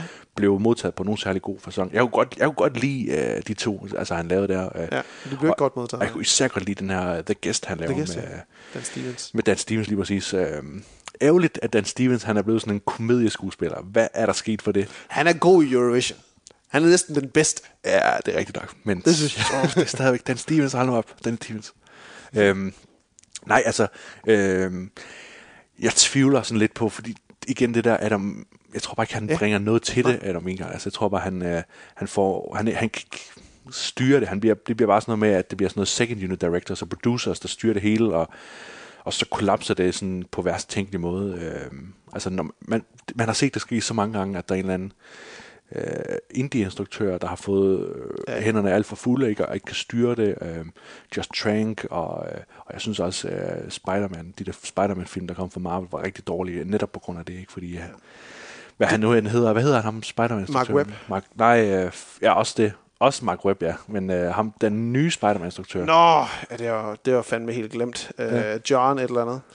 Øhm, men, det, men det er jo særligt Monsterverse-filmene her, at det, det har de jo virkelig for, nej, ikke Universal, Paramount måske, men det har de jo virkelig gjort, altså haft sådan nogle, øh, Ja, det må man sige, ja. øh, haft de her indie-instruktører til at, at, at tage vare på deres øh, IP med de her monstre. Ja. Øh, og det er spøjst. Igen, jeg kunne vildt godt lide Godzilla fra, fra 14. Øhm, John Watts hedder han. John Watts, ja. Han lavede Cop Car, den er meget lille film med Kevin Bacon, Kevin og så Bacon, går han direkte til Spider-Man. Ja, Som, som jo blev godt modtaget og sådan noget, så det er ikke noget med det her at gøre. Øh, Det er bare min personlige holdning. Det er bare lidt spændende der, ja. Så øh, jeg tror bare, at Godzilla vs. Kong, jeg tror ikke, konceptet fungerer, og, og øh, jeg vil også gerne have haft med i min tekst, jeg vil også gerne have med, at, at vi er jo, øh, jeg var inde og se, det her det er så fase 1, hvor den fase 2 så skal starte med Rodan, og, og så kommer nogle andre, bla bla bla. Ja, Øhm. ja, det skal den. helt sikkert. Kommer den helt sikkert til. Man, altså, det, igen, det er jo ligesom med det der Dark Universe og sådan noget. Man, man ved jo ikke om, at de har jo bare sagt, at de kan lave det, og så kan de jo selv bestemme, om de vil øh, føre igennem med det eller ej. Ja. Altså, så mange penge de tjener. Sådan, sådan er det så gratis at lave de her expanded universes. Problemet er bare, at man risikerer jo at satse, lidt ligesom med Old Guard og sådan noget, man satser for meget på en franchise, og så fylder man sin film med, Med nuggets. med, med alle mulige nuggets øh, til det videre univers, og så glemmer man lidt at fortælle den historie, man er i gang med at fortælle. Jeg har heller ikke så store forventninger til Godzilla vs. Kong, men det er også det, altså det, er- det er grund, grundet i uh, King of the Monsters, der kom sidste år, øhm, som jeg synes var, var, noget, var, var noget rod øh, i forhold til de to foregående film.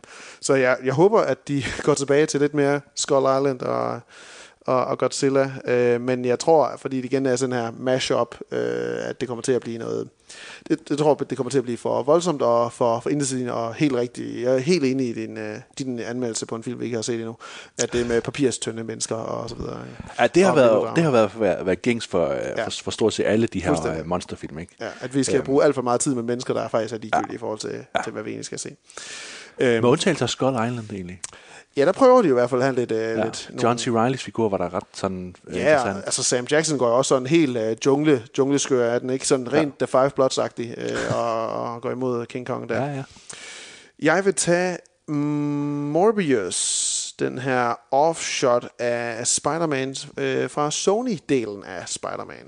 Og det Morbius er en lidt spøjs film øh, fødsel, fordi det jo er sandsynligvis noget af de her ting, som led af at løsrive Spider-Man, Tom Holland Spider-Man fra Marvel. Også fordi, at Morbius, øh, ligesom Venom jo, det var også en Sony-produktion, mm-hmm kan indføres i Tom Holland Spider-Man-univers. Ja. For det vil de jo sandsynligvis gerne. Altså, Det vil de rigtig det gerne. vil de garanteret rigtig gerne. Men har så bare problemet af, at det ikke er en del af Marvels yderlige kanon. Øhm, lige nu i hvert fald. Øhm, så det er så at sige den anden spin-off af, af den rettighed, de har med at holde rettighederne på Spider-Man, hans, hans figur og hans verden deri. Mm. Men ja, som en som en vampyr, der nægter at give slip på sit offer, hægter Sony sig stadig fast til sin Spider-Man IB med en livløs refortolkning af vampyrgenren i et superunivers. Og det, det er faktisk det, jeg har skrevet. Fordi jeg tror ikke, at der er så meget mere til Morbius. Der Nej. kom en trailer, en teaser-trailer, som ikke nødvendigvis sagde så meget om historien der i. Det er Jared Leto, der spiller uh, Morbius, der er en mener jeg, videnskabsmand, der bliver bit af en, ser vi, radioaktiv flagermus, og så, øh, så bliver han til en øh, blodsugende vampyr. Øhm, noget, der var rigtig fedt ved, eller rigtig fedt, spændende og, og specielt ved Morbius tegneseriekarakteren, er jo, at han har blodsuge øh, lamer i sine hænder. Meget, meget sådan horror-agtigt. Det tror jeg ikke, de medfører i den nye her. Det, det, fordi det virker så mærkeligt, og det synes jeg er lidt ærgerligt. Øhm, det betyder ikke, at filmen nødvendigvis er dårlig. Men jeg synes bare, at traileren, den, den, den giver ikke rigtig nogen indikation på, om det er horror, er det superhelt. Det prøver igen sådan at ramme lidt en, en Venom-følelse, og Venom kunne jeg virkelig ikke lide. Øh, så jeg tror, det bliver meget samme spil, øh, som, som det var i Venom. At det bliver lidt for det bliver lidt for fjollet, eller måske virkelig sådan fjollet seriøst på en måde, hvor det er, at de ikke kan finde ud af at balancere tonerne i, i filmen, og så, øh, så, så er jo netop et mærkeligt valg til den her rolle. Der er den ene spændende element i traileren er jo, at Michael Keaton har en rolle deri, som indtil videre er, mener den er u, unavngiven præcis, hvem han er, men hvis det er, han er karakteren, som han spiller i øh, Spider-Man øh, Homecoming, øh, hvor han jo spiller... Øh, Vulture. Vulture lige præcis, så, er der, så forsøger det jo direkte at lave en connection til, til Marvels uh, Spider-Man, der er Sony Marvels Spider-Man. Men jeg tror, en, en rotten uh, score er vendt for, for Morbius her. Ja, det er rimelig oplagt. Og øh, det er nok også for Venom, Let There Be Carnage. Hvor jeg har skrevet den her tekst til. Selvom splatter maler byen rød, er denne klæberige sæbeopera med symbioter og parasitter lige så uønsket som en bindelorm, og end ikke en husæderkop kunne gøre Eddie Brock og Cletus Cassidy til mere end selvhøjtidelige klovne. Altså, det, det, altså det, er, det er den film, hvor det er allersikrest, at den får en, en dårlig modtagelse. Ikke? Ja. Fordi kritikerne var ikke pjattet med Venom. Og, Det var øh, fansene. fansene Eller publikummet var. Altså, der var publikum øh, til, til den her film. Overraskende mange til den her film. Ja. Lige præcis. Så det, det er jo altså, usandsynligt, at der ikke kommer en masse film øh, i samme øh, vein her. Og Ja, det må samme man så leve med, jo. Ja, det må man så leve med. Ja. Men, men nej, din anmeldelse, den tyder så heller ikke på, at det kommer til at være en, en, en, en, en kritiker, darling af, af superhelte og offshots her. Øhm, jeg har egentlig heller ikke, altså jeg altid glædet mig til at se Venom, altid glædet mig til at se Carnage, men når det er igen, og det har de også sagt med filmen her, det kommer ikke til at blive en R-rating, det kommer til at være en PG-13, altså en, en, en børnerating til, at øh, børn fra, fra 13 år op efter, de kan komme ind og se den. Øhm, og det, det, gør, altså det gør bare et eller andet ved de her karakterer, synes jeg stadigvæk. Carnage er en, en seriemorder, der, der er modbydelig. Og jeg er bare, altså, jeg, jeg er spændt og frygter for, hvad de har tænkt sig at, gøre, hvordan de vil portrættere den. Og så, så tror jeg lige præcis, du har ret i, at altså, Harrelson og Hardy, de kommer til at virke, som om de har lavet et vedmål under indspillingen på, hvem der kan te sig mest gakket øh, i deres roller som Eddie Brock og Cletus Cassidy. Men hvis, hvis, det, hvis det er det, vi kommer ud i, så kan det jo godt være, at- altså så bliver det sådan måske ovenikøbet et kult hit jo, hvis, Det man- hvis det nu være. er, at Woody Harrelson, fordi Woody Harrelson, han virker jo virkelig som den, den værst castet til den rolle der, som Ja. manisk, manisk uh, super så psykopat, ikke?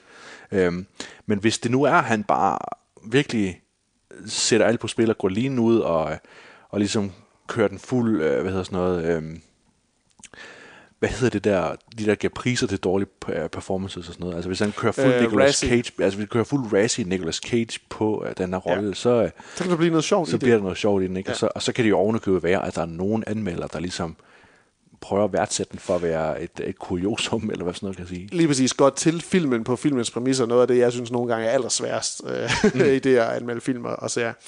Øhm, Jeg kunne godt lide Venom, og jeg kunne kunne også godt godt lide lide uh, altså Godzilla King of the Monsters. Ja. Uh, men jeg forventer, at anmelderne ikke kan lide dem, fordi Lige præcis, det er jeg det, har der- nogle af de her film, hvor jeg, jeg ligesom godt kan, kan nyde dem og, og værdsætte dem, selvom uh, de fleste anmeldere er, Lige præcis. er uenige med mig der. lige præcis, lige præcis. Det er det, der er vigtigt at huske i, i vores, øh, vores bud her. Ja. Øh, jeg glemte lige at sige, at Morbius den skulle være kommet 10. juli i år. Den står til 19. marts næste år. Og Venom Let There Be Carnage, den skulle være kommet 18. oktober, men den kommer altså 25. juni, så om under et år kan man se de her to, de her to film. Det var vores øh, bud på andres bud om film, vi endnu ikke har set, så det er meget fluffy, men vi kommer da helt sikkert til at gemme de her korte øh, øh, resuméer, og så øh, kan gå tilbage til dem og se, var vi helt væk fra vores bud, eller var vi skræmmende præcise, øh, og er der intet at, og, og, og, og, og kunne overraske os i, hvad der er af film. Øhm, lad os håbe, der er ikke, lad os håbe, alle sammen er sindssygt gode og bliver godt Ja, anmeldt. ja, ja. Det vil da altså, være det vil være fantastisk. skønt. Det vil være fantastisk. Er det er ligegyldigt, hvordan de bliver anmeldt, bare de er gode? Ja, lige præcis. Bare, bare de er gode, rigtigt. Bare de er gode. Ja. Det er virkelig fuldstændig ligegyldigt alt andet der. Det var, det var dagens program.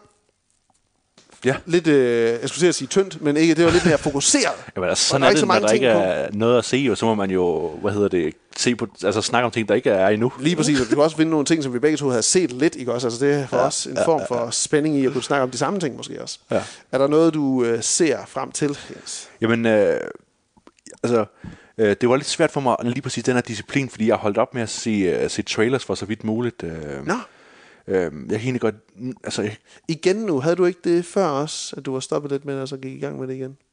og det ved jeg ikke, om jeg går i gang med det igen. Nej, men det, det ved jeg heller ikke. Det kan godt være, at du bare igen reiterator, at Men, du ja, men, men det er rigtigt, jeg har sagt det før. Jeg har sagt ja. det før. Uh, grunden til, at jeg siger det nu, det er fordi, at uh, jeg så traileren til uh, uh, Thomas Winterbergs Druk med Mads Mikkelsen. Ja. Uh, jo, den her længe ventede opfølger til sådan, altså uh, jagten, ikke? Men, Den men så, synes du men, var lidt skuffende, traileren? Nej, jeg synes, traileren var fantastisk, okay. men, men øh, jeg er ked af at se traileren, for jeg ville hellere have, haft det sådan rene udtryk. Ja. Problemet er nu, at nu, altså, nu har jeg set traileren, så er jeg nærmest overbevist om, at det bliver en skøn oplevelse. Fordi præmissen oh, ja. ja. er så ren jo. Ja. Præmissen er så ren med, at der er nogen, der finder ud af, at hvis de gør noget lidt, uh, lidt på, Anderledes på livet, kanten, og så får de ligesom succes med det, men så bliver den succes automatisk til, til, øh, til en fuldstændig Ja. nedadgående spiral. Ikke? Altså, det er jo, den kan jo laves på alle mulige måder, og Præcis. Thomas Winterberg, han vil garanteret trække den ud til der, hvor det bliver rigtig smertefuldt at se Ja, på. ja. Øhm, så den glæder jeg mig rigtig meget til at se i druk. Ikke? Øh, også fordi det, altså, det, det er godt cast, ikke? og øh, Magnus Milan glæder mig også til ligesom, at, at se ham prøve at, at spille med på det her helt tårnhøje niveau. Ja. Han var også ret god i uh, Winterbergs uh, forrige film, Kollektivet. Ja. Men det er også et ret godt setup til at få en som Milan med. Altså, det er sådan et, et, et komisk setup, ikke? Ja. Øh, hvor han, Ja. jeg kan godt se ham som værende en god, øh, god fuld folkeskolelærer. Ja. Ja. Øh, nej, det kan jeg godt se, så, men du ser frem til druk. Så, Jeg ser frem til druk, ja. Jeg ser frem til druk, ja. Ja. Men jeg ser mest af alt frem til Tenet, som jo har fået en øh, biograf mere her i, i august. Øh, og til at være vores podcast, igen sådan uh, Tarantino-stil, som vi gjorde, en, et dybt dyk ned i, uh, i Nolans film. Så jeg glæder mig også til de resterende Nolan film. Den, jeg faktisk glæder mig mest til at se, det er The Prestige. Øh, den glæder jeg mig til at gense allermest, så jeg er spændt på at se, om det også har indvirkning på, hvor jeg ender med at placere den på... Øh, på, hvor, på min egen personlige rangering af, af hans film. Ja. Øhm, og så har vi snakket om, at vi vil se og ad, om vi ikke kan, ligesom vi gjort med to tidligere HBO-serier, få, øh, få mulighed for at se nogle øh, screeners på den kommende øh, HBO-serie, der hedder Lovecraft Count, Country. Country, ja. Country, ja. Øh, med Jordan Peele igen. Øh, altså siden Get Out, der er han jo nærmest på øh, samtlige serier som producer. Der er det til. Man kan ikke lave nogen gyser øh, uden uh, ham. Omar. Ikke øh, når det har en eller anden øh, et, hvad hedder det, afroamerikansk øh, billede ind i det især. Slet ikke, nej. Så, så, skal, så er han med. Og så er det også øh, J.J. Abrams, der også har en, øh, en rolle som producer på den. Og den ser, altså traileren der ser, ser rigtig spændende ud, synes jeg. Øhm, øhm, det kan være, at vi skal snakke lidt om, øh, om Lovecraft. Øhm, ham kender du lidt til, gør du ikke det? Ja, Har ja, lidt, lidt ja, om, jeg har læst uh, Ja. en del af hans Også en, der har noveller. Det, haft øh, hvad hedder det, indflydelse på sådan noget som Aliens og designet der. Ah, for Søren, mand. Han er virkelig sådan øh, et, en genre i sig selv nærmest, Ja. ikke? Ja. Præcis. Så der er lidt af det. Har du set uh, The Color Out of Space egentlig? Nej, men den Med vil jeg gerne Cage, se. ja. Det, det har jeg også set som værende en, en Lovecraftian film, ja. Ja, det er, altså, det er jo en af hans noveller, der er filmatiseret. okay. Ja. okay. Med Nicolas Cage. Med i Nicolas. Cage, ja. ja. En af de nyere, godt modtaget, øh, forholdsvis godt modtaget Nicolas Cage-film. Ja, men der, der er jo det der, det der er spændende ved Lovecraft Country og Country og sådan noget, det er, at, at Lovecraft har sådan lidt et ry for ikke at kunne filmatiseres jo. Ja. Sådan helt, øh, altså sådan lidt op, åbenlyst, fordi at den måde, han skriver på, det er ikke sådan beskrivende rigtigt. Hans beskrivelser er altid meget sådan, da de så monstret, var de ved at blive sindssyge, ikke? Og det, altså, det var ubeskriveligt, og, og det er jo bare sådan, de beskrevet i følelser, de bliver aldrig be- beskrevet sådan i sansninger, så, så derfor ville det jo altid være forkert at filmatisere det, og ligesom konkretisere det, som Lovecraft godt kunne lide, var øh, netop fiktionens, øh, hvad hedder det, ambivalens, ikke? Ja. Men den, øh, den kan vi forhåbentlig også øh, anmelde om, øh, om ikke for lang tid. Måske i, øh, i næste episode, hvis vi er så heldige at få, få screeners til det. Ja. Men det var i hvert fald øh, dagens program. Det Første det. sådan rigtig program efter sommerferien her. Du starter på arbejde i morgen, Jens. Ja. Så er sommerferien slut. Vi håber i hvert fald, I har haft en god, en god sommerferie. På iTunes, Spotify eller Podimo, eller hvor end du finder din podcast, så kan du lytte til en lang række af række 8 programmer omhandler alt lige fra film og tv-serier til gaming og teater. Når du finder os på iTunes, må du meget gerne give programmet en rating og eventuelt skrive en anmeldelse. For så hjælper du nemlig også os med at finde nye lyttere og komme ud til et bredere publikum. Du kan også finde os på Twitter og Instagram og Letterboxd, hvor jeg hedder at Willy Benson, W-I-L-L-Y, B-I-N-S-E, B-I-N-S-E-N. Hvad hedder du, Jens? Og på øh, Instagram og Twitter, der hedder jeg at Drepsy. E D-R-A-E-B-S-I. Yes. Dejligt sådan. Øh, øh, øh, øh, øh, øh. Ja. Ja. Jeg hedder William Bindrup Jensen. Og jeg hedder Jens Dreby. Tak for nu.